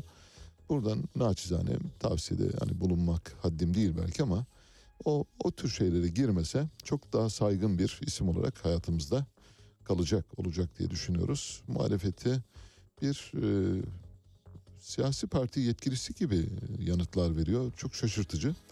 Önceki gün bütçe görüşmeleri sırasında muhalefet milletvekilleri Fuat Oktay'a şöylesi pankartlarla çıktılar. Arkadaşlarımız verecekler. Cumhuriyet Halk Partisi milletvekillerinin elinde Yimpaş pankartları var. Yimpaş süt paramı istiyorum diyor. Yimpaş süt parasını ne yaptın diye manşetler. Bir kişi de bir milletvekili de kim olduğunu bilmiyorum. O da Yimpaş uçağı yapmış. Kağıttan bir uçak yapmış. Muhtemelen Fuat Oktay'a doğru atacak gösteriyor. Milletvekilleri eğleniyor bu arada bütçe görüşmeleri sırasında. Olsun eğlensinler. Ciddi olarak bütçe görüşmelerinin hakkını veren milletvekilleri de var. Bu arada böyle görsel ve temaşaya dayalı eylemler yaparak kendilerini var etmeye çalışanlar da var. İşte kürsüye çeşitli e, ürünlerle çıkanlar, kürsüde e, pek çok şeyi e, bir tiyatral biçimde dile getirenler var. Olabilir, eğleniyorlar. Tabii bütçeyi renkli hale getiriyorlar. E, ben zaman zaman bu görüntüleri izliyorum. Cumhuriyet Halk Partisi Samsun Milletvekili Kemal Zeybek'ten Fuat Oktay İyimpaş yöneticisi iken 27 ton süt almış. İddia bu. Cumhuriyet Halk Partisi Grup Başkan Vekili Engin Altay diyor ki mecliste sordu. Adamın 27 ton sütünü almışsın, parasını iç etmişsin. Fuat Oktay bunun üzerine cevap vermedi tabii ve milletvekilleri sütü sen mi içtin diye laf attılar. Yimpaş pankartları açtılar. Fuat Oktay 1990'lı yıllarda Yimpaş'ta yöneticilik yapmıştı. Yimpaş ne? Yurt dışındaki Türklerin gurbetçiler diyorlar. İşçi dememek için gurbetçi diyorlar maalesef. Bu da Türk medyasının bulduğu mucizevi yakıştırmalardan bir tanesi. Onlar işçi. İşçiden o kadar korkuyorlardı ki 60'lı 70'li yıllarda aman işçi demeyin aman aman işçi demeyin. İşçi komünisttir. Dolayısıyla gurbetçi, gurbetçi diye bir şey uyduruldu. İşte gurbetçi diyoruz. Neyse peki biz de öyle diyelim. Gurbetçilerin kurduğu 3-5 kuruş boğazlarından keserek biriktirdikleri paralarla kurdukları şirket. İmpaş bunlardan bir tanesi. Kombasan bunlardan bir tanesi. İttifak Holding bunlardan bir tanesi. Endüstri Holding bunlardan bir tanesi. Çoğu da Konya orijinli. Bir bölümü Konya orijinli birkaçı da Yozgat Çorum orijinli. Bu şirketlere para yatıranlar yıllar sonra paralarının üstüne bir bardak su içmek zorunda kaldılar. İmpaş'ta, Kombasan'da, Endüstri Holding'de, İttifak Holding'de battı gitti. İşte Fuat Oktay Yimpaş'ın yöneticisiydi. 27 ton süt almış ve sütün parasını vermemiş. Öyle diyor. Milletvekili öyle söylüyor. Alsa herhalde parayı aldım yani demez. Almadığı için parasının hesabını soruyor. Şimdi hazırsanız bir ses kaydı dinleteceğiz. Ronaldo. Ronaldo ile ilgili bir fake yayın var. Önce bir dinleyelim sonra üzerinde konuşacağız. Cristiano, eh, seus companheiros dizem que Portugal vem para cá ganhar o Mundial. Fernando Santos já disse a mesma coisa. Você ganhou tanto e tanto na sua carreira, mas ainda falta esse título. ganhar o Mundial, mate a gente vai fazendo na vida. Checkmates não é só no jogo de dama, no jogo de xadrez. Ser eh, na vida em si, fazer um checkmate, faço muitas vezes. Não serei, não, não sei se neste caso, na pergunta que me fizeste, ser, eh, ser direto, gostava de ser ele, fazer o checkmate contra ele. Vamos ver, espero que isso seria bonito acontecer, já que aconteceu num jogo de xadrez. No futebol seria mágico. Tabii içinizde Portekizce bilenler vardır Ee, ama Portekizce bilmeyenlerin de bilebileceği bir şey var. Ee, Ro- Ronaldo'nun bu konuşması sırasında tek bir yerde Erdoğan, Recep Tayyip Erdoğan ya da Türkiye Cumhurbaşkanı gibi bir şey geçmiyor. Fakat Türk medyasında bu şöyle paylaşıldı. Cristiano Ronaldo iki nokta üst üste Recep Tayyip Erdoğan için dünya için bu kadar önemli olan birinden bunları duymak çok güzel, çok mutlu oldum. Ben de ona hayranım demiş. Bunu çok eski yani bundan 15-20 gün önce verdiği bir demeçte ve hiç alakasız bir şekilde tamamen Fernando Santos'la ilgili, teknik direktörle ilgili bir soru soruluyor. O da ona bu yanıtı veriyor. Bu yanıt alıp Cumhurbaşkanı Erdoğan'a övgü dediler. Bu bir fake video olarak yayınlandı. Pek çok kimse paylaştı. Bakın gördünüz mü dünya liderimize şu anda dünyanın en büyük futbolcusu nasıl övgülerde bulunuyor diye e, bazı şeylerde bulundular. Bu dünya için bu kadar önemli olan birinden bunları duymak çok güzel diyor. Kendisine yönelik övgüleri karşılıyor. Övgülere karşılık bunu. Bu bir defa 21 Kasım 2022'deki basın toplantısında kaydedilmiş bir görüntü. Cumhurbaşkanı ile Recep Tayyip Erdoğan'la Türkiye ile hiç alakası yok ama şu anda sosyal medyada Cumhurbaşkanını övdü. Ronaldo bile Cumhurbaşkanı övüyor diye haberler çıkıyor. Fahri trafik müfettişlerinin kestiği cezalarla ilgili daha önce birkaç haber paylaşmıştık hatırlarsanız. Fahri trafik müfettişlerinin kimi zaman keyfi, keyfe keder ve canım öyle istedi kabilinden cezalar yazdığını biliyoruz. Bendeniz de bunun mağdurlarından bir tanesiyim. Mesela bir kavşakta Balmumcu kavşağında telefonla konuştuğumu iddia ettiler. Öyle bir ceza geldi ödedim hiç uğraşmadım uğraşamam yani. Vaktim yok bunlar için parayı veririm ve yani yoluma devam ederim o kadar. Böylesine bir duruş dava var. Ee, Bir fahri trafik müfettişinin yazdığı bir ceza var. İzmir Karşıyaka ilçesinde bir fahri trafik müfettişinin sürücünün emniyet şeridini ihlal ettiğini öne sürerek kestiği bir ceza var. Suç ceza hakimliği kural ihlalinin yapıldığına dair dosyada delil bulunmadığı gerekçesiyle cezayı iptal etti. Şimdi haberi şunun için paylaşıyorum. Fahri trafik müfettişleri tarafından çoğu zaman yazılan cezaların çünkü öyle yerlerde ceza geliyor ki trafik polisleri o sokağa hiç girmemişlerdir. Yani ben hayatım boyunca trafik polislerinin öylesi bir sokağa girebileceğini tahmin bile edemiyorum.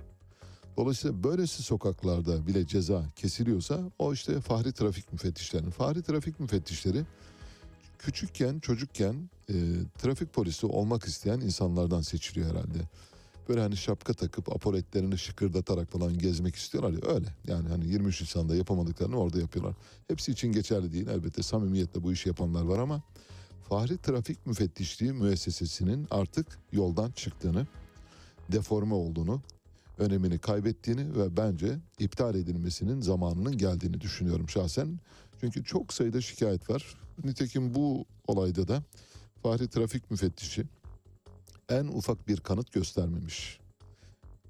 Emniyet şeridini ihlal ettiğine dair. Ne fotoğraf, ne bulunulan yere ilişkin bir belirtiç, belirteç hiçbir şey göstermeden cezayı kesmiş ve cezayı kesince de mahkeme diyor ki kabahat fiilinin işlendiğini ispata yarayacak delillerin açık bir şekilde yazılmasının gerektiği hususunun düzenlendiği ancak idari para cezası karar tutanağından kabahate konu eylemin gerçekleştirildiğine dair somut bir delil bulunmadığı anlaşılmıştır. Ne demek istiyor?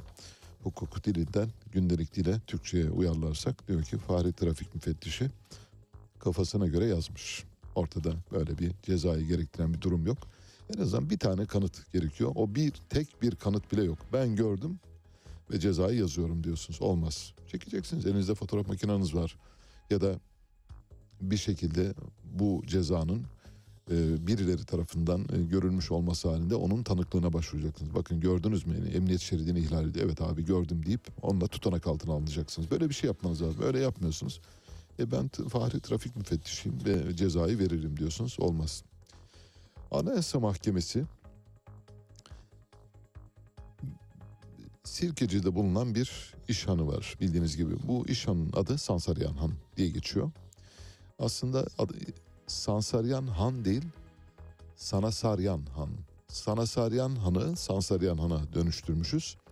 Sansaryan'ı da işte Sansar'dan geldiğini varsayanlar var. Hayır bir Ermeni Türk vatandaşının ismiyle müsemma bir handan bahsediyoruz. Sansaryan Han birçok kez el değiştirdi. Ermeni cemaatinin ve Ermeni vakıflarının uhdesinde olan bir vakıf. 1915'ten bu yana Sansaryan Han'a bir, bir o el koyuyor bir bu el koyuyor.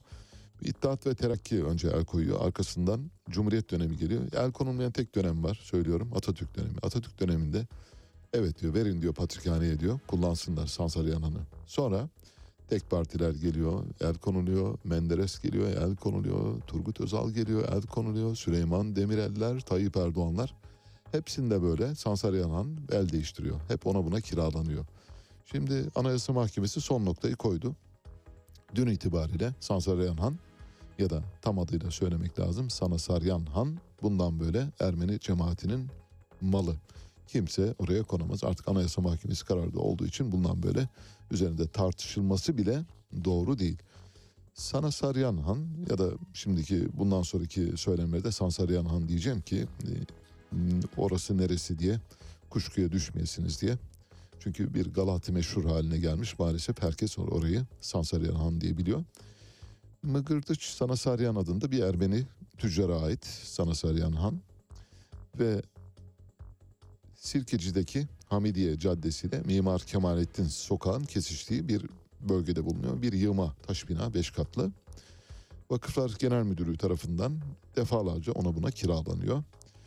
Ve binaya adını veren Mıgırtıç Sanasaryan bu binayı, arsayı 1889'da 19 bin altına Çerkez İsmail Paşa'dan alıyor. İsmail Bey'den. Artık bir Ermeni mülkü haline geliyor. Yani mülk tapusu var. Ve 1909 tapu kaydına göre Türkiye Ermeni Patrikliğine devrediliyor. 1915-1920 1915-20 İttihat ve Terakki'nin borusunun öttüğü yıllardır biliyorsunuz. 1915-20 yılları arasında binaya el konuluyor. Bina gelirlerinin kullanım hakkı 1920'den 28'e kadar hemen Atatürk döneminde Patrikhane'ye veriliyor. İşte Mustafa Kemal'in mesela bu konulardaki sicili bile çok temiz. Hani böyle eğer Mustafa Kemal'le ilgili kafanızda bir şey varsa küçük bir araştırma yaptığınızda ortaya çıkıyor. İttihat ve Terakki, Abdülhamit, Abdülaziz, aklınıza gelebilecek herkes bu tarafa doğru geliyorsunuz. İsmet İnönü, bu tarafa doğru geliyorsunuz. Menderes, Turgut Özal, Süleyman Demirel, Recep Tayyip Erdoğan. Her seferinde Sansaryen Han'a birileri göz dikiyor. Ama işte ilk defa Anayasa Mahkemesi kararıyla ortaya çıkıyor. Bugüne kadar bir tek mahkeme kararı olmaksızın Sansaryan Han Ermenilerindir, Ermeni mülküdür, Patrikhane'ye aittir diyen bir kişi var. O da Mareşal Gazi Mustafa Kemal Atatürk. Sansaryan Han kamuoyunda neyle biliniyor? Bir işkencehane. Bir dönem Emniyet Müdürlüğü tarafından kullanılıyor. Ermeni e, mülkü olduğu halde. Mesela Deniz Gezmiş bu handa kaldı, işkence gördü. Mihri Belli, İşçi Partisi Genel Başkanı bu handa kaldı. Alparslan Türkeş, Milliyetçi Hareket Partisi eski Genel Başkanı bu handa kaldı ve işkence gördü. Aziz Nesin keza işkence görenler arasında Ruhi Su var. Bir de Nihal var işkence görenler arasında. Vakıflar Genel Müdürlüğü 20 yılını en son kiraya vermişti ve dün Anayasa Mahkemesi'nin kararıyla bu kiralama işlemi sona ermiş durumda.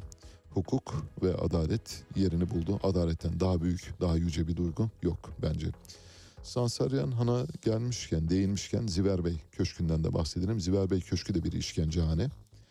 Geçmişte büyük işkencelerin burada cereyan ettiği biliniyor. Mesela İlhan Selçuk Ziver Bey Köşkü'nden çok bahsetmişti yazılarında. İlhami Soysal keza aynı şekilde Celil Gürkan, Talat Turhan, Ziver Bey Köşkü'nde işkence görenler arasında. Ziver Bey Köşkü Acıbadem'e doğru birinci köprünün ayağına yakın bir yerde e, Erenk e, bulunuyor. İstanbul'da iki tane Ziver Bey Köşkü var yalnız. İşte bu iki Ziver Bey Köşkü birbiriyle karıştırılıyor. Bunlardan bir tanesi Erenköy'deki Zihni Paşa Köşkü. Ona da Ziver Bey Köşkü diyorlar. Öteki de MİT kontrgerilla tarafından kullanılan Ziver Bey Köşkü. 12 Eylül 1980'de buralarda işkence yapıldı. Ziver Bey Köşkü'nde işkence yapıldığına dair insan hakları mahkemesine ve Uluslararası Af Örgütü'ne başvurularda bulunuldu. Bunun üzerine Avrupa'dan parlamento heyetleri ve af heyetleri, Uluslararası Af Örgütü heyetleri geldi. Uluslararası Af Örgütü heyetleri geldiğinde af heyetlerini nereye götürdüler sizce? İki tane Ziver Bey Köşkü olduğu için işkence yapılmayan ve normal maksatlarla normal yerleşim amacıyla kullanılan Ziver Bey Köşkü'ne götürüyorlardı. Askerler alıyordu havalimanından. Ee, işte geliyor mesela bir e, af örgütü komiseri diyor ki sizin burada Ziver Bey Köşkü diye bir yer varmış. Orada işkence yapılıyormuş biz bunu denetlemeye geldik. Tabi askeri yönetim de olsa bu tür şeylerde ce- hesap vermek zorunda. Peki ben buyurun diyorlar bindiriyorlar arabaya götürüyorlar öbür Ziver Bey Köşkü'ne diyorlar. İşte burası bakın burada işkence edilebilir mi? Oysa iki Ziver Bey Köşkü var. Burada da yazıyor zaten Ziver Bey Köşkü. Asıl Ziver Bey Köşkü o. Ötekinin adı Zihni Bey Köşkü ama Ziver Bey Köşkü diye geçiyor. Bu şeyi de ayrıntıyı da vermiş olalım. Hani aklınızda kalsın diye söylüyoruz. Çünkü işkencecilerin Avrupa'dan denetlemeye gelenleri bakın Ziver Bey Köşkü burada ne kadar güzel insan burada yaşamak istemez mi diye gösterdiklerini biliyoruz. Onlar da aldanıyorlardı gidiyorlardı ama sonra çözdüler. O Ziver Bey Köşkü bu Ziver Bey Köşkü değilmiş dediler. Avrupalı bilim insanları dünyaya yaklaşan bir e, göktaşını Noel göktaşını tespit ettiler. Göktaşının adı 2015 RN 35. Dünyaya doğru hızla uçuyor, geliyor, yaklaşıyor. Ama merak etmeyin dünyaya çarpmayacak. 680 bin kilometre yaklaşıp öyle geçecek. Buna tabii yani yalama mesafesi diyemeyiz. Yani dünyayı bayağı bir uzağından geçecek. Daha böyle 300 e, bin kilometre ve altında geçenler için dünyayı yaladı geçti diyorlar. O bile yaladı geçti değil ama neyse işte astrologlar da memnun olsunlar diye evet abi dünyayı yaladı geçti diye söyleyebiliriz. 140 metre çapında ve 680 bin kilometre mesafeye kadar yaklaşacak. Ondan sonra geçecek gidecek. Şu anda geçişini takip ediyor Avrupa Uzay Ajansı. Amerikalılar bununla ilgilenmiyor. Çünkü çok e, değer verdikleri bir göktaşı değil. Amerikalı bilim insanları tarihi nükleer füzyon keşfini duyurdular dün itibariyle. Şimdi diyeceksiniz ki ya nükleer füzyon ne? Nükleer füzyon biz hani böyle Ekrem İmamoğlu Cumhurbaşkanı olacak mı olmayacak mı? Acaba Hiranur Vakfı'nda gözaltına alınanlar tutuklanacak mı tutuklanmayacak mı? Aziz Nesin Vakfı'nın mal varlıkları ve banka hesapları serbest bırakılacak mı bırakılmayacak mı gibi şeyleri tartışırken insanlar yani dünya başka bir şeyle uğraşıyor. Nükleer füzyonu geliştiriyor. İlk nükleer füzyon testini olumlu geliştirdik dedi Amerikan Enerji Bakanlığı. Nükleer füzyon iki hafif çekirdeğin bir araya gelerek birleştirilerek daha ağır bir çekirdek oluşturması ve daha bu daha ağır çekirdeğin büyük bir enerji açığa çıkarmasıyla ortaya çıkıyor. Nükleer füzyonla diğeri arasındaki fark ne? Ötekinde iki ağır çekirdek birleşerek yeni bir güç oluşturuyor. Burada iki hafif çekirdek birleşerek yeni bir güç oluşturduğu için bu füzyon enerjisi çok daha önemli ve insanlık içinde kullanımı bakımından da daha e, rasyonel e, ya da daha feasible olarak görülüyor. Bu bir dönüm noktası Amerikalılara göre. Sıfır karbon füzyon enerjisi olasılığına bir adım daha yaklaştığımızı gösteriyor diyorlar. Ve füzyon enerjisinin temiz enerji üretiminde, ulaşım yakıtlarında, ağır sanayide kullanılabileceğini ifade ediyorlar. Nükleer füzyon. Evet hazırsanız şimdi yarım bıraktığımız bir dosya vardı Moğolistan. Biraz Moğolistan'dan bahsedeceğiz. Moğolistan'dan neden bahsediyoruz? Moğolistan dünyanın en büyük bakır madenlerinden birine sahip ve dünyanın en zengin kömür yataklarından birine sahip. Varlığı da bu zaten ve dünyanın en seyrek nüfusuna sahip. Toprakları çok geniş, nüfusu çok az. Bu çok geniş topraklar üzerinde yaşayan Cengiz Han'ın torunları, Timuçin'in torunları şu anda hükümet darbesiyle sarsılıyorlar. Hikaye şuradan çıkıyor. Bir yolsuzluk var Moğolistan'da.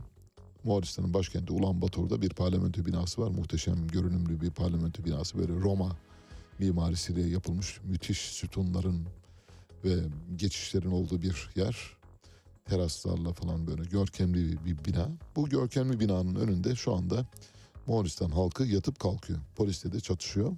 Çatışmanın sebebi şu. Moğolistan Çin'e kömür ihraç ediyor. Çin'e sattığı kömürün toplam değeri 12.9 milyar dolar. Fakat iç kamuoyunda 12.9 milyar dolar değil de örneğin 1 milyar dolarlık kömür sattık diye açıklama yapmışlar. Sonra ortaya çıkıyor ki çok fazla kömür satılmış fakat çok az para alınmış. Dolayısıyla bu para birinin cebine girmiş diye şu anda Moğolistan halkı ayaklanmış durumda. Çok geniş toprakları var. Toprakların çok önemli bölümü tarıma elverişli değil ama hayvancılığa elverişli.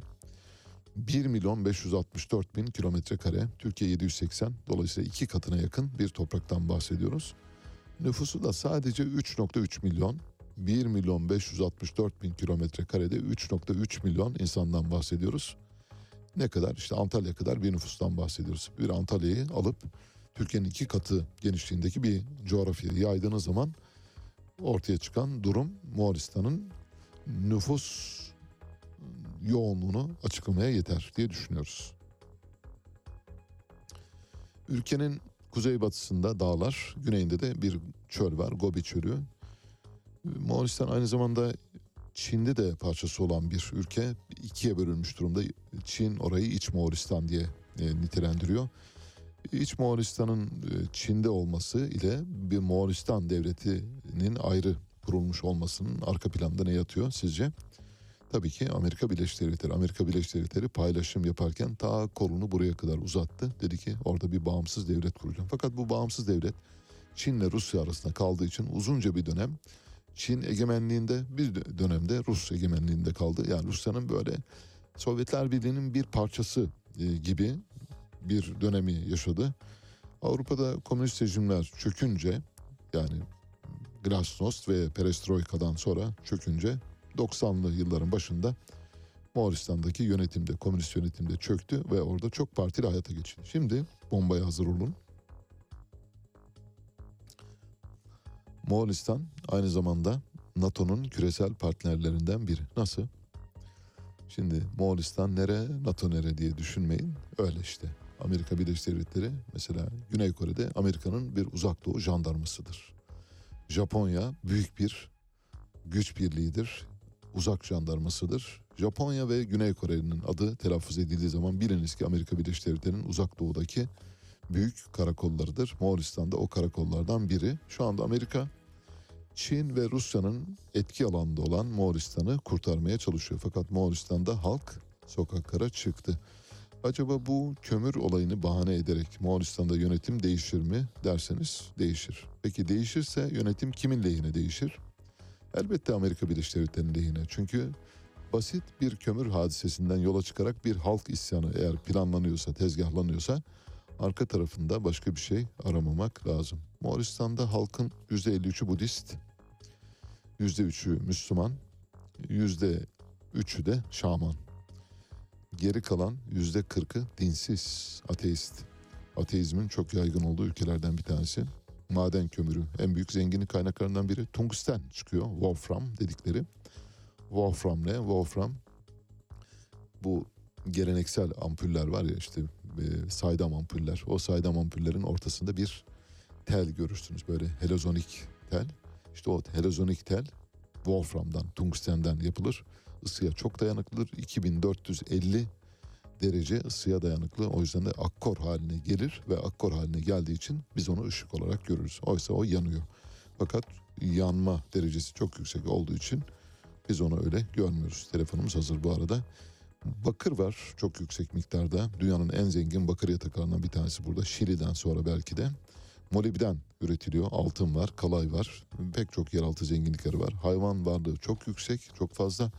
Dünyanın hayvan deposu, ahırı, ağılı öyle söyleyelim. Mezbahası diyelim. Ağır demek doğru olmaz. Ülkeyi e, en azından yani ülke ülkeyle ilgili öyle bir niteleme yapmamak gerektiğini düşünmek bakımından söylüyorum. Peki geldik telefon bağlantısı saatimize. Nesim Vakfı bildiğiniz gibi Nisan ayından bu yana banka hesapları dondurmuş durumda. Birden çok kez müracaat edildiği halde İstanbul Valiliği Nuh dedi peygamber demedi. 6-7 yaşında çocukların eğitim gördüğü, başta matematik eğitimi olmak üzere pek çok eğitim aldığı ve yetenekli çocukların toplandığı bir kamptan bahsediyoruz. Hemen yanı başında Beykoz'da İsmail Ağa cemaatine ait bir mescit vardı. Bu mescitle ilgili de bir tartışma olmuştu. Bu tartışma sonrasında zaten Nesim Vakfı'nın banka hesapları dondurulmuştu. Nesim Vakfı'nın İsmail Ağa cemaatine kurban edildiğini söylemiştik. Bugüne kadar bir çözüm olup olmadığını bilmiyoruz. Şimdi çözüm olup olmadığını soracağız. Nesim Vakfı yönetmeni Süleyman Cihangiroğlu telefon attığımızda. Süleyman Bey hoş geldiniz. Merhaba, hoş bulduk. Şimdi e, sizinle iki telefon bağlantısı yapmıştık Nisan ayından bu yana. Bu üçüncüsü olacak. İ- İlk ikisinde herhangi bir gelişme olmadığını söylemiştiniz. Bu defa bir gelişme var mı ya da gelişme yoksa bile en azından umut ışığı var mı? Hesaplarınızın çözülmesi söz konusu olacak mı? Çözülmediyse Nesim Vakfı giderlerini nasıl karşılıyor? Çok zor durumda olduğunu biliyoruz. Bir de e, hesaplara el konulması ile ilgili gerekçe konusunda da bilmeyen izleyicilerimiz vardır. O konuda da bizi aydınlatırsanız seviniriz. Yaklaşık 10 dakika vaktimiz var. Buyurun. Peki. Yani hesaplarımıza neden e, bloke konulmuştu? E, hesaplarda yani daha önce aslında e, be- belli başlı e, şartlı bağışlar için e, bazı e, böyle bir şikayet mektubu e, yapılmış, gönderilmiş. E, işte e, nedir o? Mesela bitişimizdeki araziyi alıp vakfın alanını genişletmek, etki alanımızı büyütmek için bir bir e, şey projemiz vardı. Bu proje çerçevesinde insanlar bağışlarını şartlı olarak yaptılar. Yani biz e, biz bu ayki bağışımızı yapıyoruz ama e, Bu maksatta diye evet. Evet bu maksatta. Şartlı bağış e, bir yardım kampanyası şeyi değildir. Evet. Zaten zaten Sivil Toplumla İlişkiler Genel Müdürlüğü de bunun şartlı bağış yani geçmişte yapılmış bu bağışın şartlı olduğunu e, veya veya kendilerince tırnak içinde bir yardım kampanyası olduğunu nasıl tespit edebiliyorlar, nasıl anlayabiliyorlar? E çünkü kişi oraya örneğin bitişikteki arazinin satın alınması diye yazmış. Evet. Tabii. Yani ama o niyetle de bağış yapmış olan ama bu açıklamayı ya- yapmamış olan bir başka kişinin bağışını da o sınıfa katamıyor. Çünkü bu bu, bu ne nedenle mi yapıldı yapılmadı mı e, bunu tespit etmesi mümkün olmuyor. E, şimdi o zaman nasıl ayıracaksınız? Yani iki tane bağış geliyor. Bir tanesi sadece açıklama bölümüne şart, şartını koyuyor. Evet. Öteki ise koymuyor. Ama aslında aynı amaç için gelmiş. Yani burada da böyle bir absürtlük var. Sonra e, bu şartlı bağışları o sınıfa koyup ondan sonra da bu bir yardım kampanyasıdır deyip böyle bir e, e, yani aslında bir nevi niyet okuma Evet. e, biçiminde bu şartlı e, şeyleri bağışları da yardım kampanyası sınıfına koyuyoruz. Sonra da siz biz- bizden e, ya- yardım kampanyası için bir izin istemediniz. Talep etmediniz. E, herhangi bir yardım kampanyası düzenleyecekseniz Sivil Toplumla İlişkiler Genel Müdürlüğü'nden izin almak zorundasın. Yani e, ilgili yönetmelik bunu söylüyor. Evet. Yani e, bu bir yönüyle e, doğru da E, çünkü nihayetinde kim kimler ne için para topluyor e, insanları halkı dolandırıyor onu onu e, biraz engellemek bu dolandırıcılığı engellemek için getirilmiş bir yönetmelik. Evet. Ama bu yönetmeliği de bu yönetmeliği e, vakıflar için uygulayamazsınız. Yani vakıflar açısından anayasaya aykırı bir durum var. Evet. Ee, bu, bu yönetmelik. Şimdi bu yönetmeliği herkes için zaten kuruluşları gereği bağış kabul eden vakıflar için de kullanmaya kalktığınız zaman, uygulamaya kalktığınız zaman aslında anayasaya aykırı hareket etmiş oluyorsunuz. Tabii. Ee, dolayısıyla e, bizim de bu e, daha önce yapılmış bu bağışlarımızı bu sınıfa koyup bir yardım kampanyası söz konusudur deyip hesaplarımızın yani bugün bu iş için açılmış bir hesap değil. Yani vakfın kuruluşundan buna e, bu yana neredeyse var olan 40 yıllık 50 yıllık hesaplarımızı bloke ettiler. Bu, bu, bu hesaplara sadece bağışlar gelmiyor. Bizim kendi öz kaynaklarımız da bu, bu Oraya hesaplara- geliyor tabii. Kira gelirlerimiz örneğin telif haklarımız. Ali Vesel'in kitaplarının telif hakları e, bu buraya geliyor.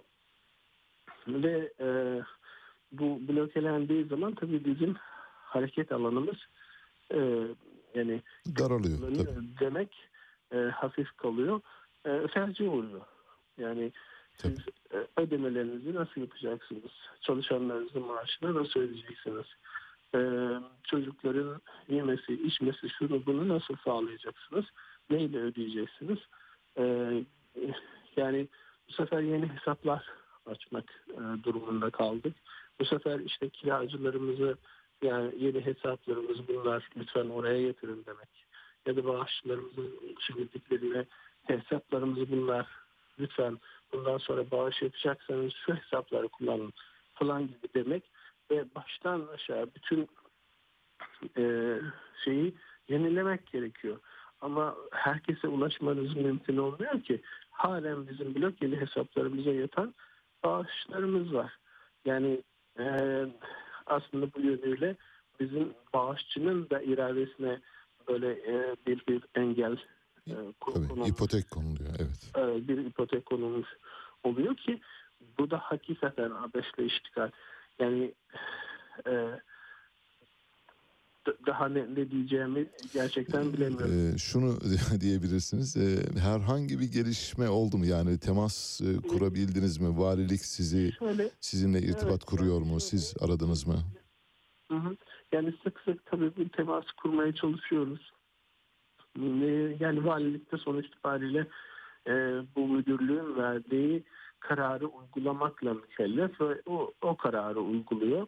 Ee, yani e, ya böyle çok belirgin olmasa da bir bir umut var tabii. Yani çünkü nihayetinde e, aslında onlar da şeyi fark ediyorlar. Yani burada bir absürtlük olduğunu e, bir yerde artık e, e, yani koca bir vakfı yani 40-50 yıllık bir vakfı e, bu şekilde felç etmenin e, doğru olmadığını onlar da fark ediyorlar. Onlar da düzeltmek istiyorlar aslında ama tabii e, alınmış bir idari kararı böyle e, keyfi olarak pat diye geri çevirmek çok mümkün olamıyor.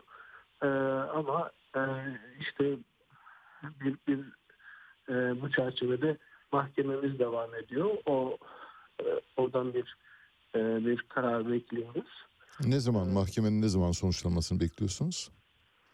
Valla e, yani O da belli değil değil mi? Ucu Evet, açık. O da belli değil. Böyle ilk, ilk Tabii tabii. tabii. normal çok pardon normal Tabii. koşullar. 2040 yılının Mayıs ayı mesela öyle olabilir. Evet yani.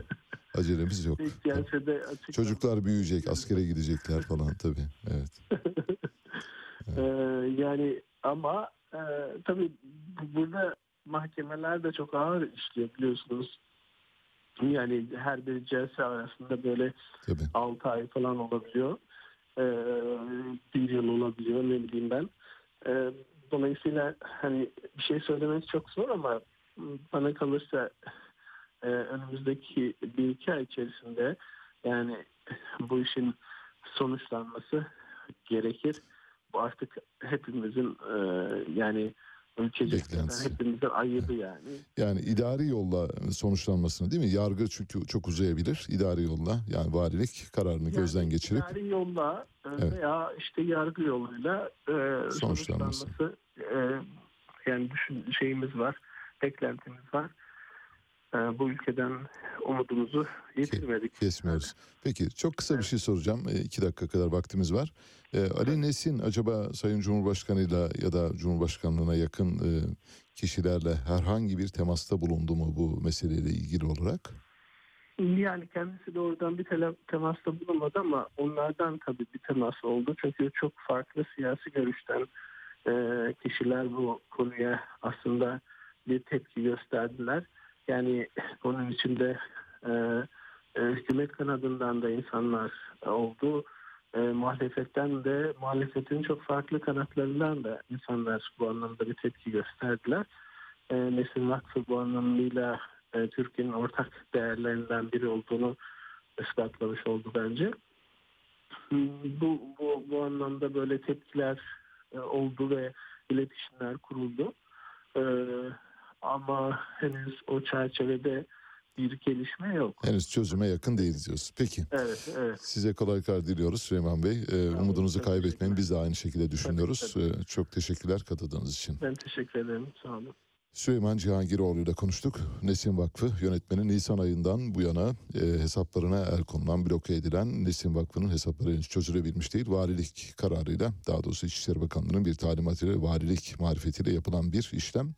İdari bir işlem, sebepsiz sonuçsuz e, bir işlem olduğunu zaten biliyorlar ve e, sonuçlanması için yargı sürecinin beklenmesi gerektiğini de biliyoruz. Ancak idari yolla çözülebileceğini tahmin ediyoruz dedi Süleyman Cihangiroğlu. Biz de temennimizi bu yönde bildiriyoruz. Bitirdik. Bugünün sonuna geldik. Bu programı kumanda masasında Onur Er, editör masasında Doru Kurgancı ile birlikte gerçekleştiriyoruz. Birazdan Mehtap Yeni Doğan saat başı haberlerle karşınızda olacak. Size bugün Selin Dion günü yaptık. Selin Dion'dan parçalar dinletiyoruz. Hepinize çok güzel bir gün diliyorum.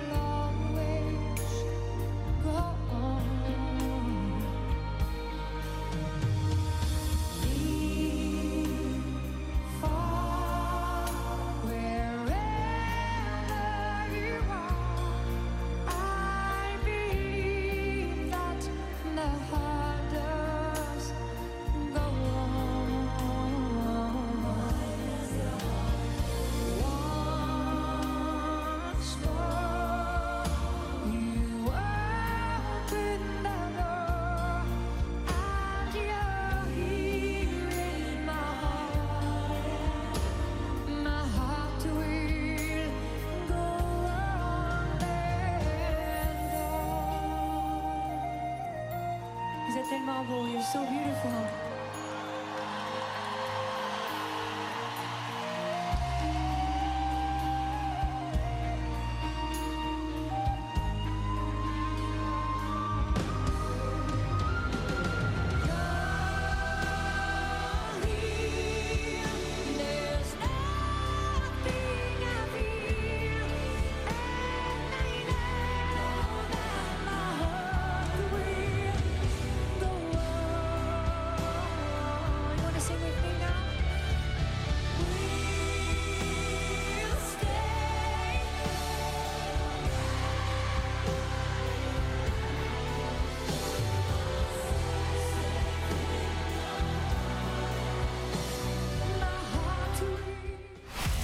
erken başlayanların, gündemi ıskalamayanların, siyasetin, ekonominin, sanatın, kısacası hayatın seyrini kaçırmayanların programı. Ali Çağatay'la Seyir Hali hafta içi her sabah 7'den 9'a Radyo Sputnik'te.